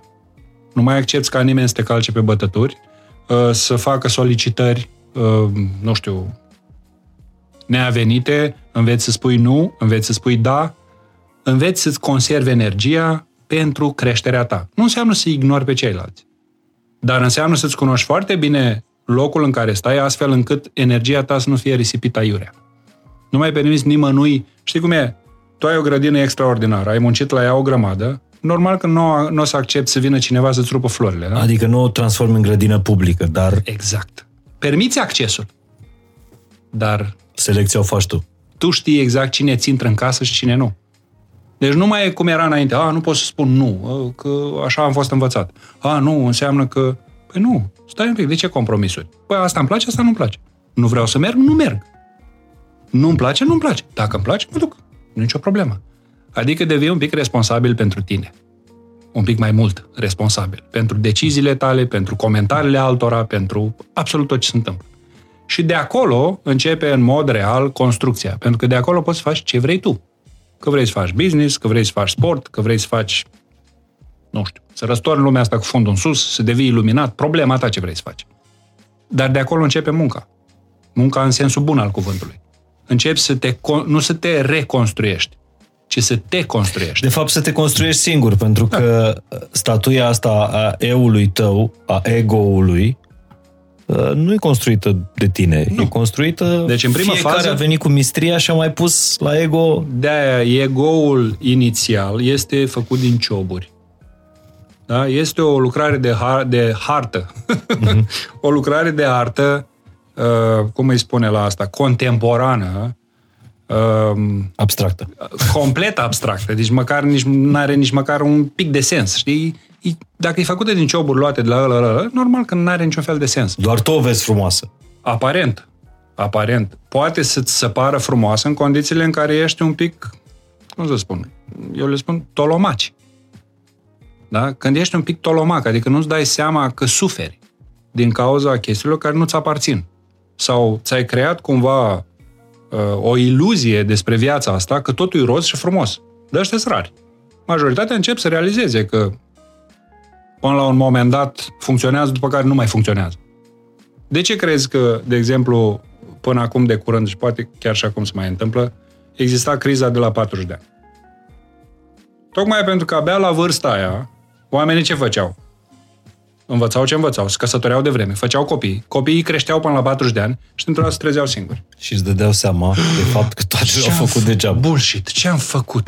Da? E, criza asta a început să, să mute, a devenit mult mai devreme. Acum aveți copii la 25 de ani care au criză existențială, care se întâmpla la 40 de ani. Mă, mai bine să o ai la 25. E foarte tare. E nemaipomenit. Deci cu cât e mai devreme, cu atât mai bine. Când începi să-ți dai seama... Primul moment, știi când e primul moment când realizăm ruptura asta? La adolescență. Undeva pe la 13-14 ani, începem să ne dăm seama că părinții noștri sunt ipocriți. Și începem să opunem rezistență. Și bineînțeles, când ne domesticesc imediat, pentru că ei au resursele în mână, da? Ne trag vreo două după ochi, ă, peste cap ă, și ne învață repede că depindem de ei din punct de vedere financiar și așa, și după aia începi să tacem mâlc. Până terminăm școala și devenim adulți, ci că majori și ci că plecăm și rezolvăm problemele. Ce rezolvi? Deci singurul moment sau primul moment de onestitate față de noi este în perioada aia adolescenței, repede. Dar treci foarte rapid. După care devenim idioți și trec ani de zile până să ne dăm seama bă, ce cu filmul ăsta, bă? ce se întâmplă aici? Trebuie să ne revenim un pic. Și începi să cauți, începi să răscolești, începi să... Paul, o întrebare paranteză, dar pentru mine este foarte importantă. Cum să faci ca această criză de 40 de ani, de 25 de ani, de ce vrei tu, să nu ai pe patul de moarte? Asta nu depinde de tine. Din păcate, nu depinde de tine.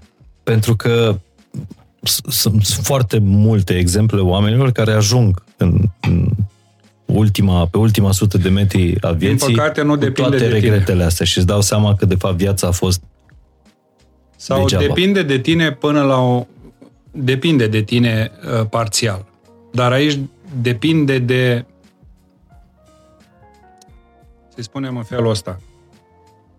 De-a lungul vieții, indiferent cât ai fi de adormit, ți se întâmplă lucruri. Diverse. semn, Lucruri care să te trezească. primești, primești semne, întâlniri. Da? Ori ai un accident de mașină, ori te împiedici, o dai capul de stâlp, uh, nu știu, îți spune cineva urât ceva și te enervezi. Deci există cumva în viața asta semne care Îți arată că nu ești pe drumul îți atrag atenția și îți spun, băi, uite un pic la tine, vezi că nu ești unde trebuie. Acum, depinde cât de perspicace ești.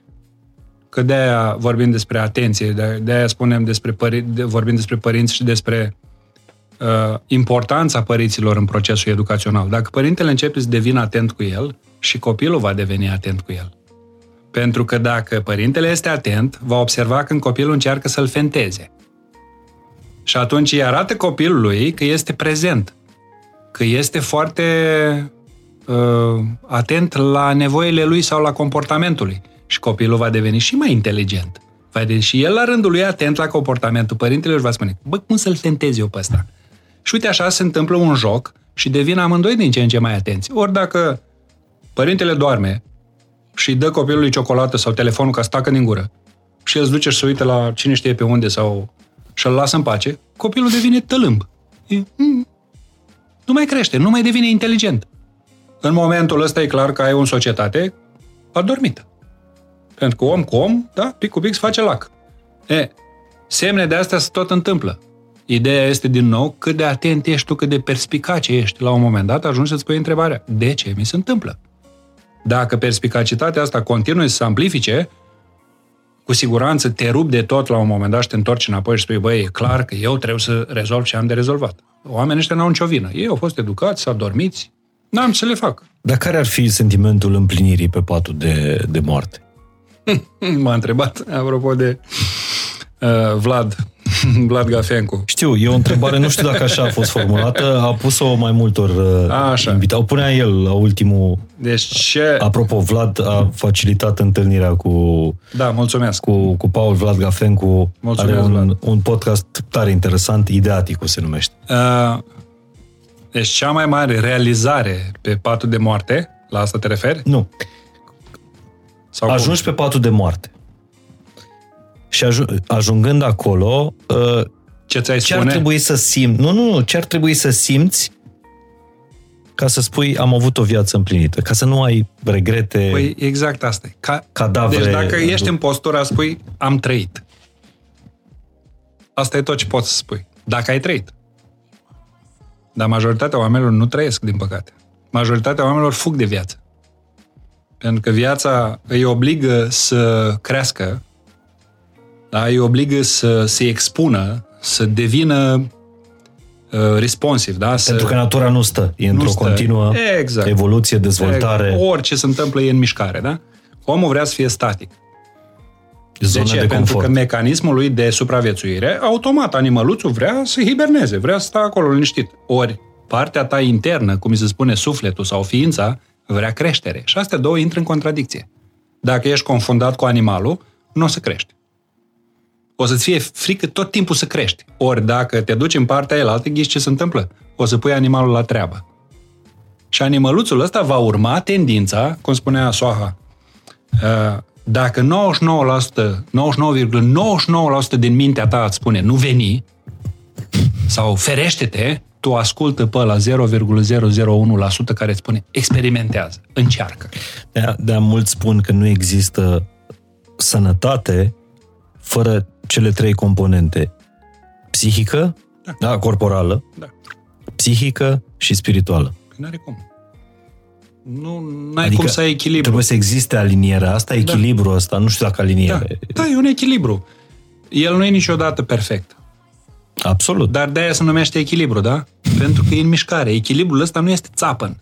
Nu este o masă. E așa. Când mergi pe sfoară, ce faci? Se numește că ești în echilibru. Asta înseamnă că ești în mișcare. Nu că stai lemn.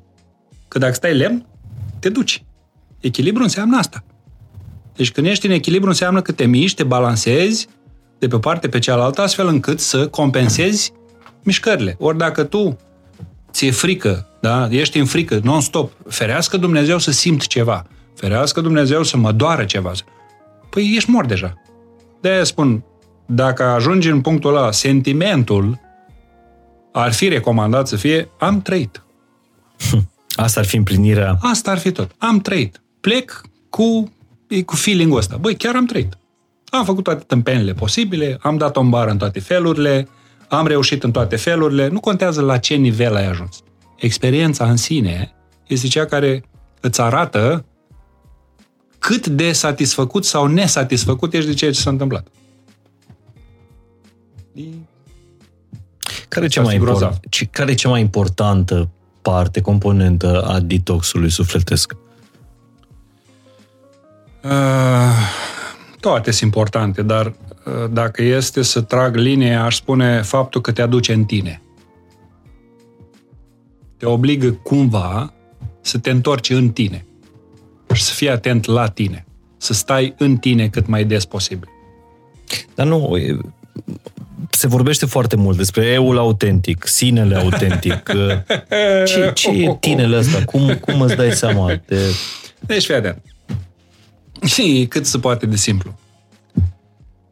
Ești în corpul tău acum? Eu presupun că da.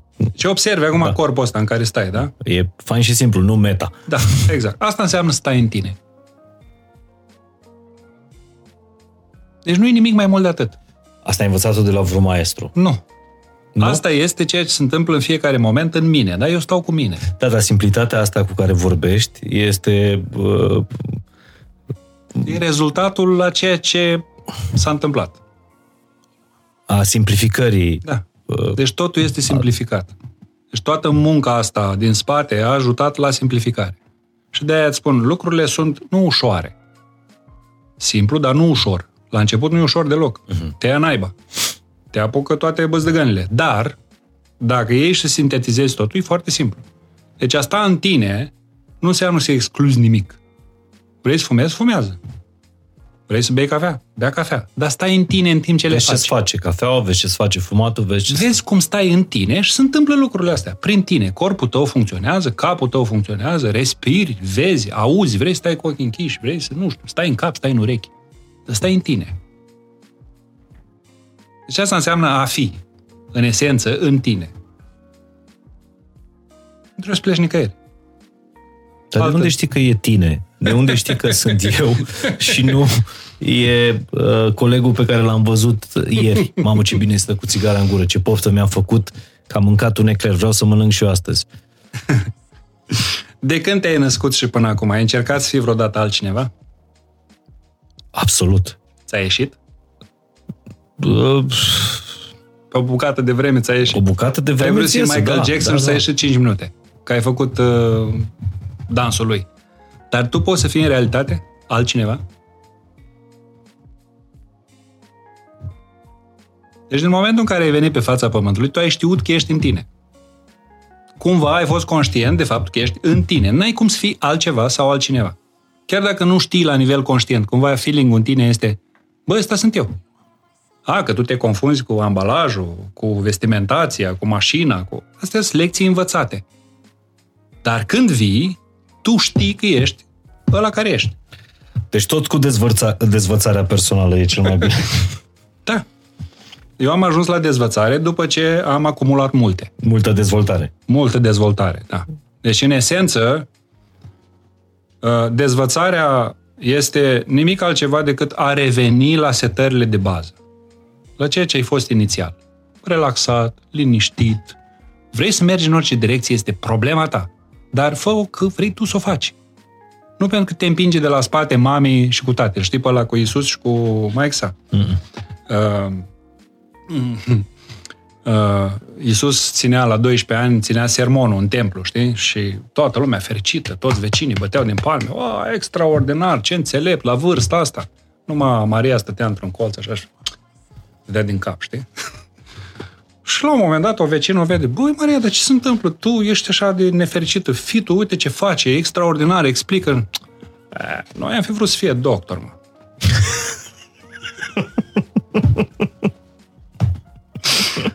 Deci cam asta ne se întâmplă tuturor, știi? Vii și ai abilități. Deci fiecare copil este genial în felul lui și ghiși ce? Nu, nu-i corect, nu-i bun. Trebuie să fie altfel. Bă, da, da, tu nu ești bun așa cum ești? Nu. Trebuie să fii cum e în capul lor, nu cum ești tu. Dar tu știi cum ești. De cum vii, tu știi exact cum ești. Problema că ești deraiat de la traseul ăsta. Deci dezvățarea personală despre care vorbește Paul e de fapt revenirea la setările din fabrică și apoi upgrade. Exact. Prin 2017, ți-am spus că am avut un uh, un cum să-i spun eu, o pauză, da? Un zid. M-am izbit de un zid. Toate căutările mele, toate chestiunile au dus până în punctul ăla. Uh-huh. Și nu reușeam să Treci la nivelul următor. trec dincolo de cap. Nu, pur și simplu nu înțelegeam ce se întâmplă. În ziua aia în care am realizat efectiv, deci a fost un de la foarte profund, foarte intens, bă, te dai cu capul de pereți ca prost, oprește uh-huh. În momentul în care s-a produs oprirea asta, din căutare, mi-a apărut Oșo, da? mi-a apărut ideea de la Oșo care spunea o să ai, la un moment dat, oricât de căpos ai fi, la un moment dat vei avea nevoie de un maestru viu. Am, ok. Am înțeles chestia asta, dar numai bine ce a venit informația asta, am deschis YouTube-ul, am dat două căutări, l-am găsit pe Soha, am ascultat video care era despre meditație, ți-am zis, uh-huh. în care el explica ce este meditația. Și... Deci în secunda aia m-am îndrăgostit. A fost ceva de gen... Piu. A rămas așa. Am mai ascultat vreo două, trei, că n-are foarte multe materiale, că și el e foarte izolat. Uh-huh. Da? Are o comunitate foarte mică și e foarte izolat, greu ajungi la el. Adică greu. Nu e mainstream. Nu e Sadhguru, de exemplu. Uh, m-am dus la el în al doilea an. Deci am spus în momentul ăla, am spus, eu trebuie să ajung acolo. Să-l cunoști pe omul ăsta. Să-l cunosc. După o singură frază O, auzită la el. nici, nici o frază, numai că l-am văzut. Fraza a venit după aia. Deci numai în momentul în care l-am văzut, s-a aprins beculeț și am zis, ăsta e. Și după aia am ascultat video și am zis, gata, eu trebuie să ajung acolo. Anul următor, că în momentul ăla nu prea stăteam bine cu banii și toată chestia asta costa mm-hmm. destul de mult, m-am dus acolo, l-am întâlnit, i-am cerut uh, să devin uh, discipol uh-huh. și acolo a apărut și numele de Tucaram, apropo, și Aha. barba. Nu numai numele și barba, da? Dar nu ți-a zis el, lasă-ți barbă și puneți Nu, numele îți tu. explic imediat. Așa. Deci Tucaram e de la ce a venit. În momentul în care m-am înscris în retreat, am completat un formular acolo și printre altele am trecut la activități și scriitor. Am uh, primit Saniasul, Saniasul sau inițierea, cum se cheamă, în Sanias, că practic, din nou, Sanias înseamnă a devenit discipol, a intrat pe drumul căutării alături de maestru, da? Deci el când te acceptă ca discipol, practic îți arată metodele lui. Uh-huh. E ca și cum un uh, maestru ar accepta un ucenic. Îți arată metodele prin care lucrează el, da? E, în momentul în care m-a acceptat ca discipol, a spus o să te numești Tukaram. Tukaram, în traducere, este luat din India, este uh, poet sau scriitor sfânt. Tuca înseamnă scriitor sau poet și Ram înseamnă sfânt. Tukaram, în cultura Maharati, în anii 1500, este unul dintre cei mai mari reprezentanți ai culturii Maharati, da? poet sfânt. Uh-huh. Și are niște poezii extraordinare, care fac parte din curentul Bhakti. Bhakti este devoțiunea, adică iubirea față de divin. Uh-huh. Tukaram a fost un Bhakti și a compus poezii devoționale. Acum, Soha, știi, văzând ce am scris și uitându-se la mine, spune, o să te numești Tukaram. De ce? Pentru că orice maestru vede potențial din fața lui. Nu vede ce este în fața lui, vede și dincolo de ce e în fața lui, da? Adică ce se poate întâmpla cu omul respectiv. Uh-huh. Și, într-adevăr, din momentul în care mi-a pus numele Tucaram, s-au întâmplat multe. Foarte multe și în momentul de față, pe lângă astea două cărți, mai urmează uh, două volume de poezii. Unul în engleză și unul în română. Da? Poezii diferite. Ce tare. Poeziile Dar care tu ai scris au... poezie până la Nu. Tucaram? Nu. Niciodată. Adică Că de scris scrisesem, bănuiesc că- nu, scrisesem eu niște chestii, dar nu erau... de- Acum poezia s-a transformat în altceva. E cu tot o altă, altă poezie. da. Am înțeles.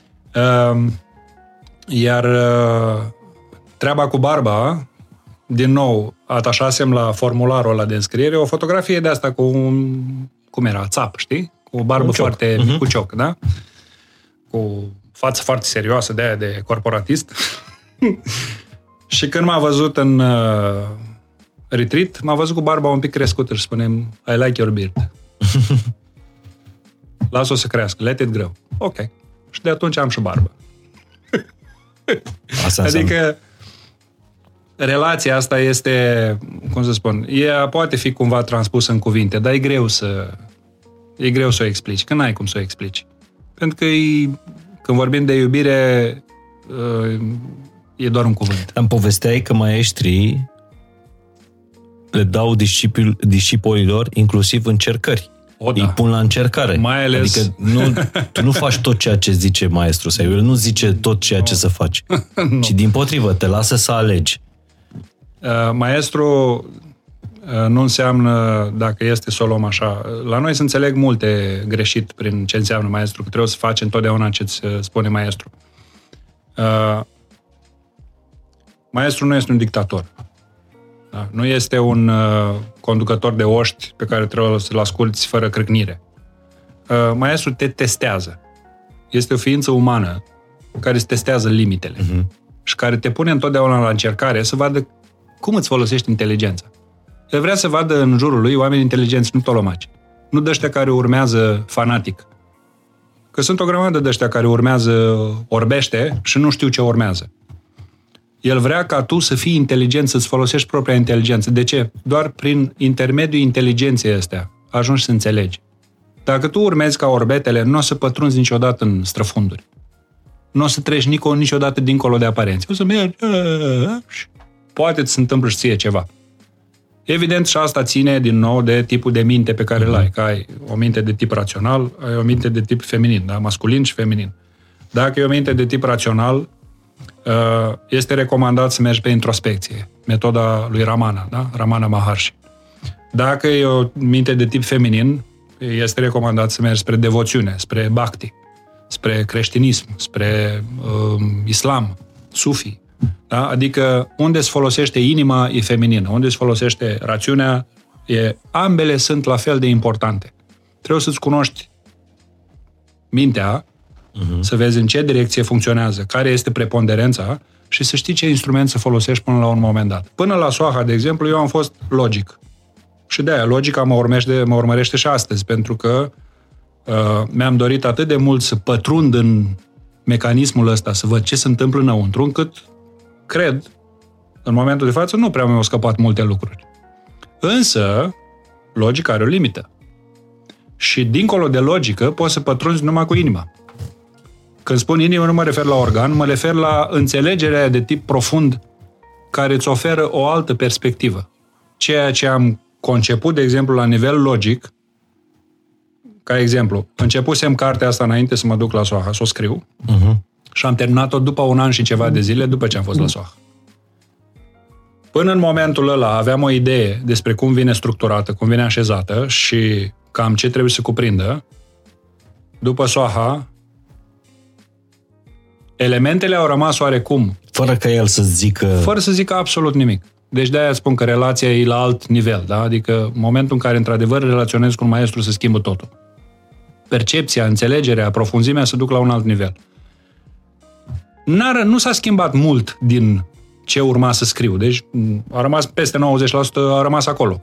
Dar profunzimea la care s-a dus a fost cu totul alta. Și nu e vorba de profunzime cât, să-i spunem, de compasiune.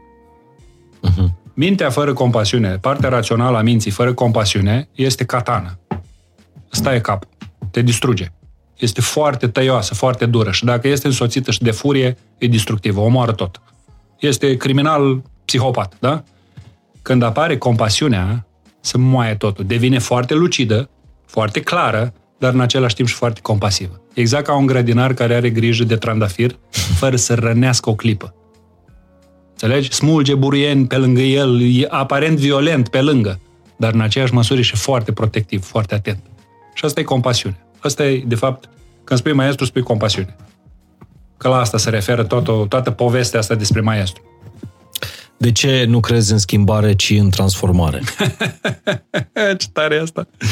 Uh, schimbarea este superficială. Este aceeași mărie cu altă pălărie. Deci oamenii nu au cum să se schimbe. Nu. Pot schimba. Adică, vorba ta, cum ziceai tu de omul furios, da? Că nu există om furios. El își poate schimba comportamentul prin voință și ambiții. Temporar, da? E adevărat. Dar când scapă de sub control, ce se întâmplă? Iese balaurul la supravață. Deci, ba wow. înțelegi? Te mănâncă. Deci schimbarea are legătură cu controlul. Are legătură cu ambiție, cu voință, cu, uh, cu frica, care este baza controlului, și dorința de a ține totul în frâie. Ori, sau de a nega ceea ce nu vrei să vezi, încercând să poleiești ceea ce vrei tu să pară că este, știi? Ori transformarea înseamnă să iei deșeul ăla și să le reciclezi. Să-l întorci pe toate fețele și bălegarul să devină... Flori. Uh, înțelegi? Grădină. Exact. De-aia transformarea, când spunem în univers energia nu se schimbă, se transformă, nu? Nimic nu se pierde, totul se transformă. Deci nu se schimbă, se transformă. Lege universală. Exact asta se întâmplă și în tine. Dacă tu doar încerci să schimbi, tu practic ești un ipocrit. Cu o față mai zâmbăreață, dar tot ipocrit. Ori transformarea aduce un zâmbet real pe buze. Nu înseamnă că o să hăhăi tot timpul. Uh-huh. Nu înseamnă că o să stai numai să țopă într-un picior, că doar nu ești clown. În schimb, în tine se simte. Oricine intră în contact cu tine ceva de genul. Hm, e ceva acolo pe care eu nu pot să-l apuc, nu pot să-l înțeleg. Ce naiba se întâmplă? E ceva acolo. Foarte fin, pentru cine are ochi să vadă, de acolo. Și aia este transformarea. Și iar când omul vorbește, apropo, din transformare, nu are cum să greșească. Nu are cum să o dea în bară, pentru că este experiența lui. Eu povestesc în momentul de față și orice îți povestesc, orice să aude, păi, a, păi așa, păi... Păi ce vezi tu, e problema ta. Ce știu eu, e problema mea. tu poți să interpretezi ce vrei. Tu poți să spui ce vrei. Mai mult. N-am pretenția și nu voi avea niciodată pretenția, n-am avut și nici nu o să am, că învăț pe cineva ceva. Tu deja știi tot ce ai de voie să știi. Eu nu am ce să te învăț. Ce să te învăț eu? A, ce-ți pot arăta este cum să te dezveți tu însuți, folosind metoda asta, astfel încât să trăiești mai liniștit și mai relaxat. Poți să faci, să repet, toate tâmpelele de pe fața pământului, dar într-o manieră relaxată. De ce nu? Poți să înjuri într-o manieră relaxată. Poți să te enervezi într-o manieră relaxată. Nu nicio problemă. Știu că pare paradoxal, dar exact asta e. Putem să mai facem un podcast de ăsta într-o manieră relaxată? Oricând. Pentru că am, am A trecut de trecut două vremea. ore și A trecut aș, vremea. aș fi vrut să fie așa un podcast ușor, deși n-a fost ușor, uh, ușor de vară, știi, de Da, așa, da. consumat uh, uh, de consumat uh, la umbră. Și îți mulțumesc tare, La o tare mult cafeluță și eu pentru, mulțumesc pentru foarte mult de invitația asta. invitație. Uh, și apropo de ușor de vară, aș vrea, aș vrea să-ți fac cadou de la partenerul nostru Beciu Domnesc o sticlă de unul dintre vinurile mele preferate uh, de la Beciu Ah, Domnesc, din ce? gama Sceptrus. Este un alb fume. Minunat. Cred că e aștept Chardonnay să, cu Sauvignon Blanc. abia aștept să-l degust. Uh, 14,5% alcool, dar să știi că e, E tărișor. e, e, e baricat vinul ăsta, e ținut la, la butoi, de aia e și fume. Ok. O să... Mai fac curios acum. Adică mai consum din când în când. Nu? Nu? Doar și poate. Ai zis că n-ai renunțat la carne, sper că nici Nu, la, un, nu, nu. la un vin. Nu, chiar am uh, raftul cu băuturi acolo, stă liniștit. Da. Nu E, e, face bine la Mulțumesc sufleteală. mult de tot. Și Iar eu vouă vă mulțumesc. las în descriere un cod de, de reducere pe, pe site pe beciudomnesc.ro uh, un cod de reducere de 15%, da, îl las în descriere. Cărțile lui uh, Tucaram le găsiți asta nu știu. Sunt deocamdată Eu- eu la le-am găsit. librăria Eu Sunt Așa. și în curând vor fi pe site-ul tucaram.ro. Am înțeles. Detox sufletesc, primul ghid de dezvățare personală și renăscut din propria cenușă. Cărțile rămân la mine, vinul la tine. E un schimb... Facem, da, e mi se pare un echitabil. schimb avantajos pentru mine. e echitabil. Mulți ani faini. Dacă vrei, Și eu pe mulțumesc. final, să le lași oamenilor un, uh, un mesaj, Paul, pentru vara asta, pentru că e un timp de concediu. Uh-huh. Și știi cum e, noi mergem în vacanță tocmai pentru detox, dar de fapt ne întoarcem din vacanță de foarte multe ori mai obosiți decât am plecat, mai uh, încărcați decât uh, la, la începutul vacanței. Hmm, Bună provocare.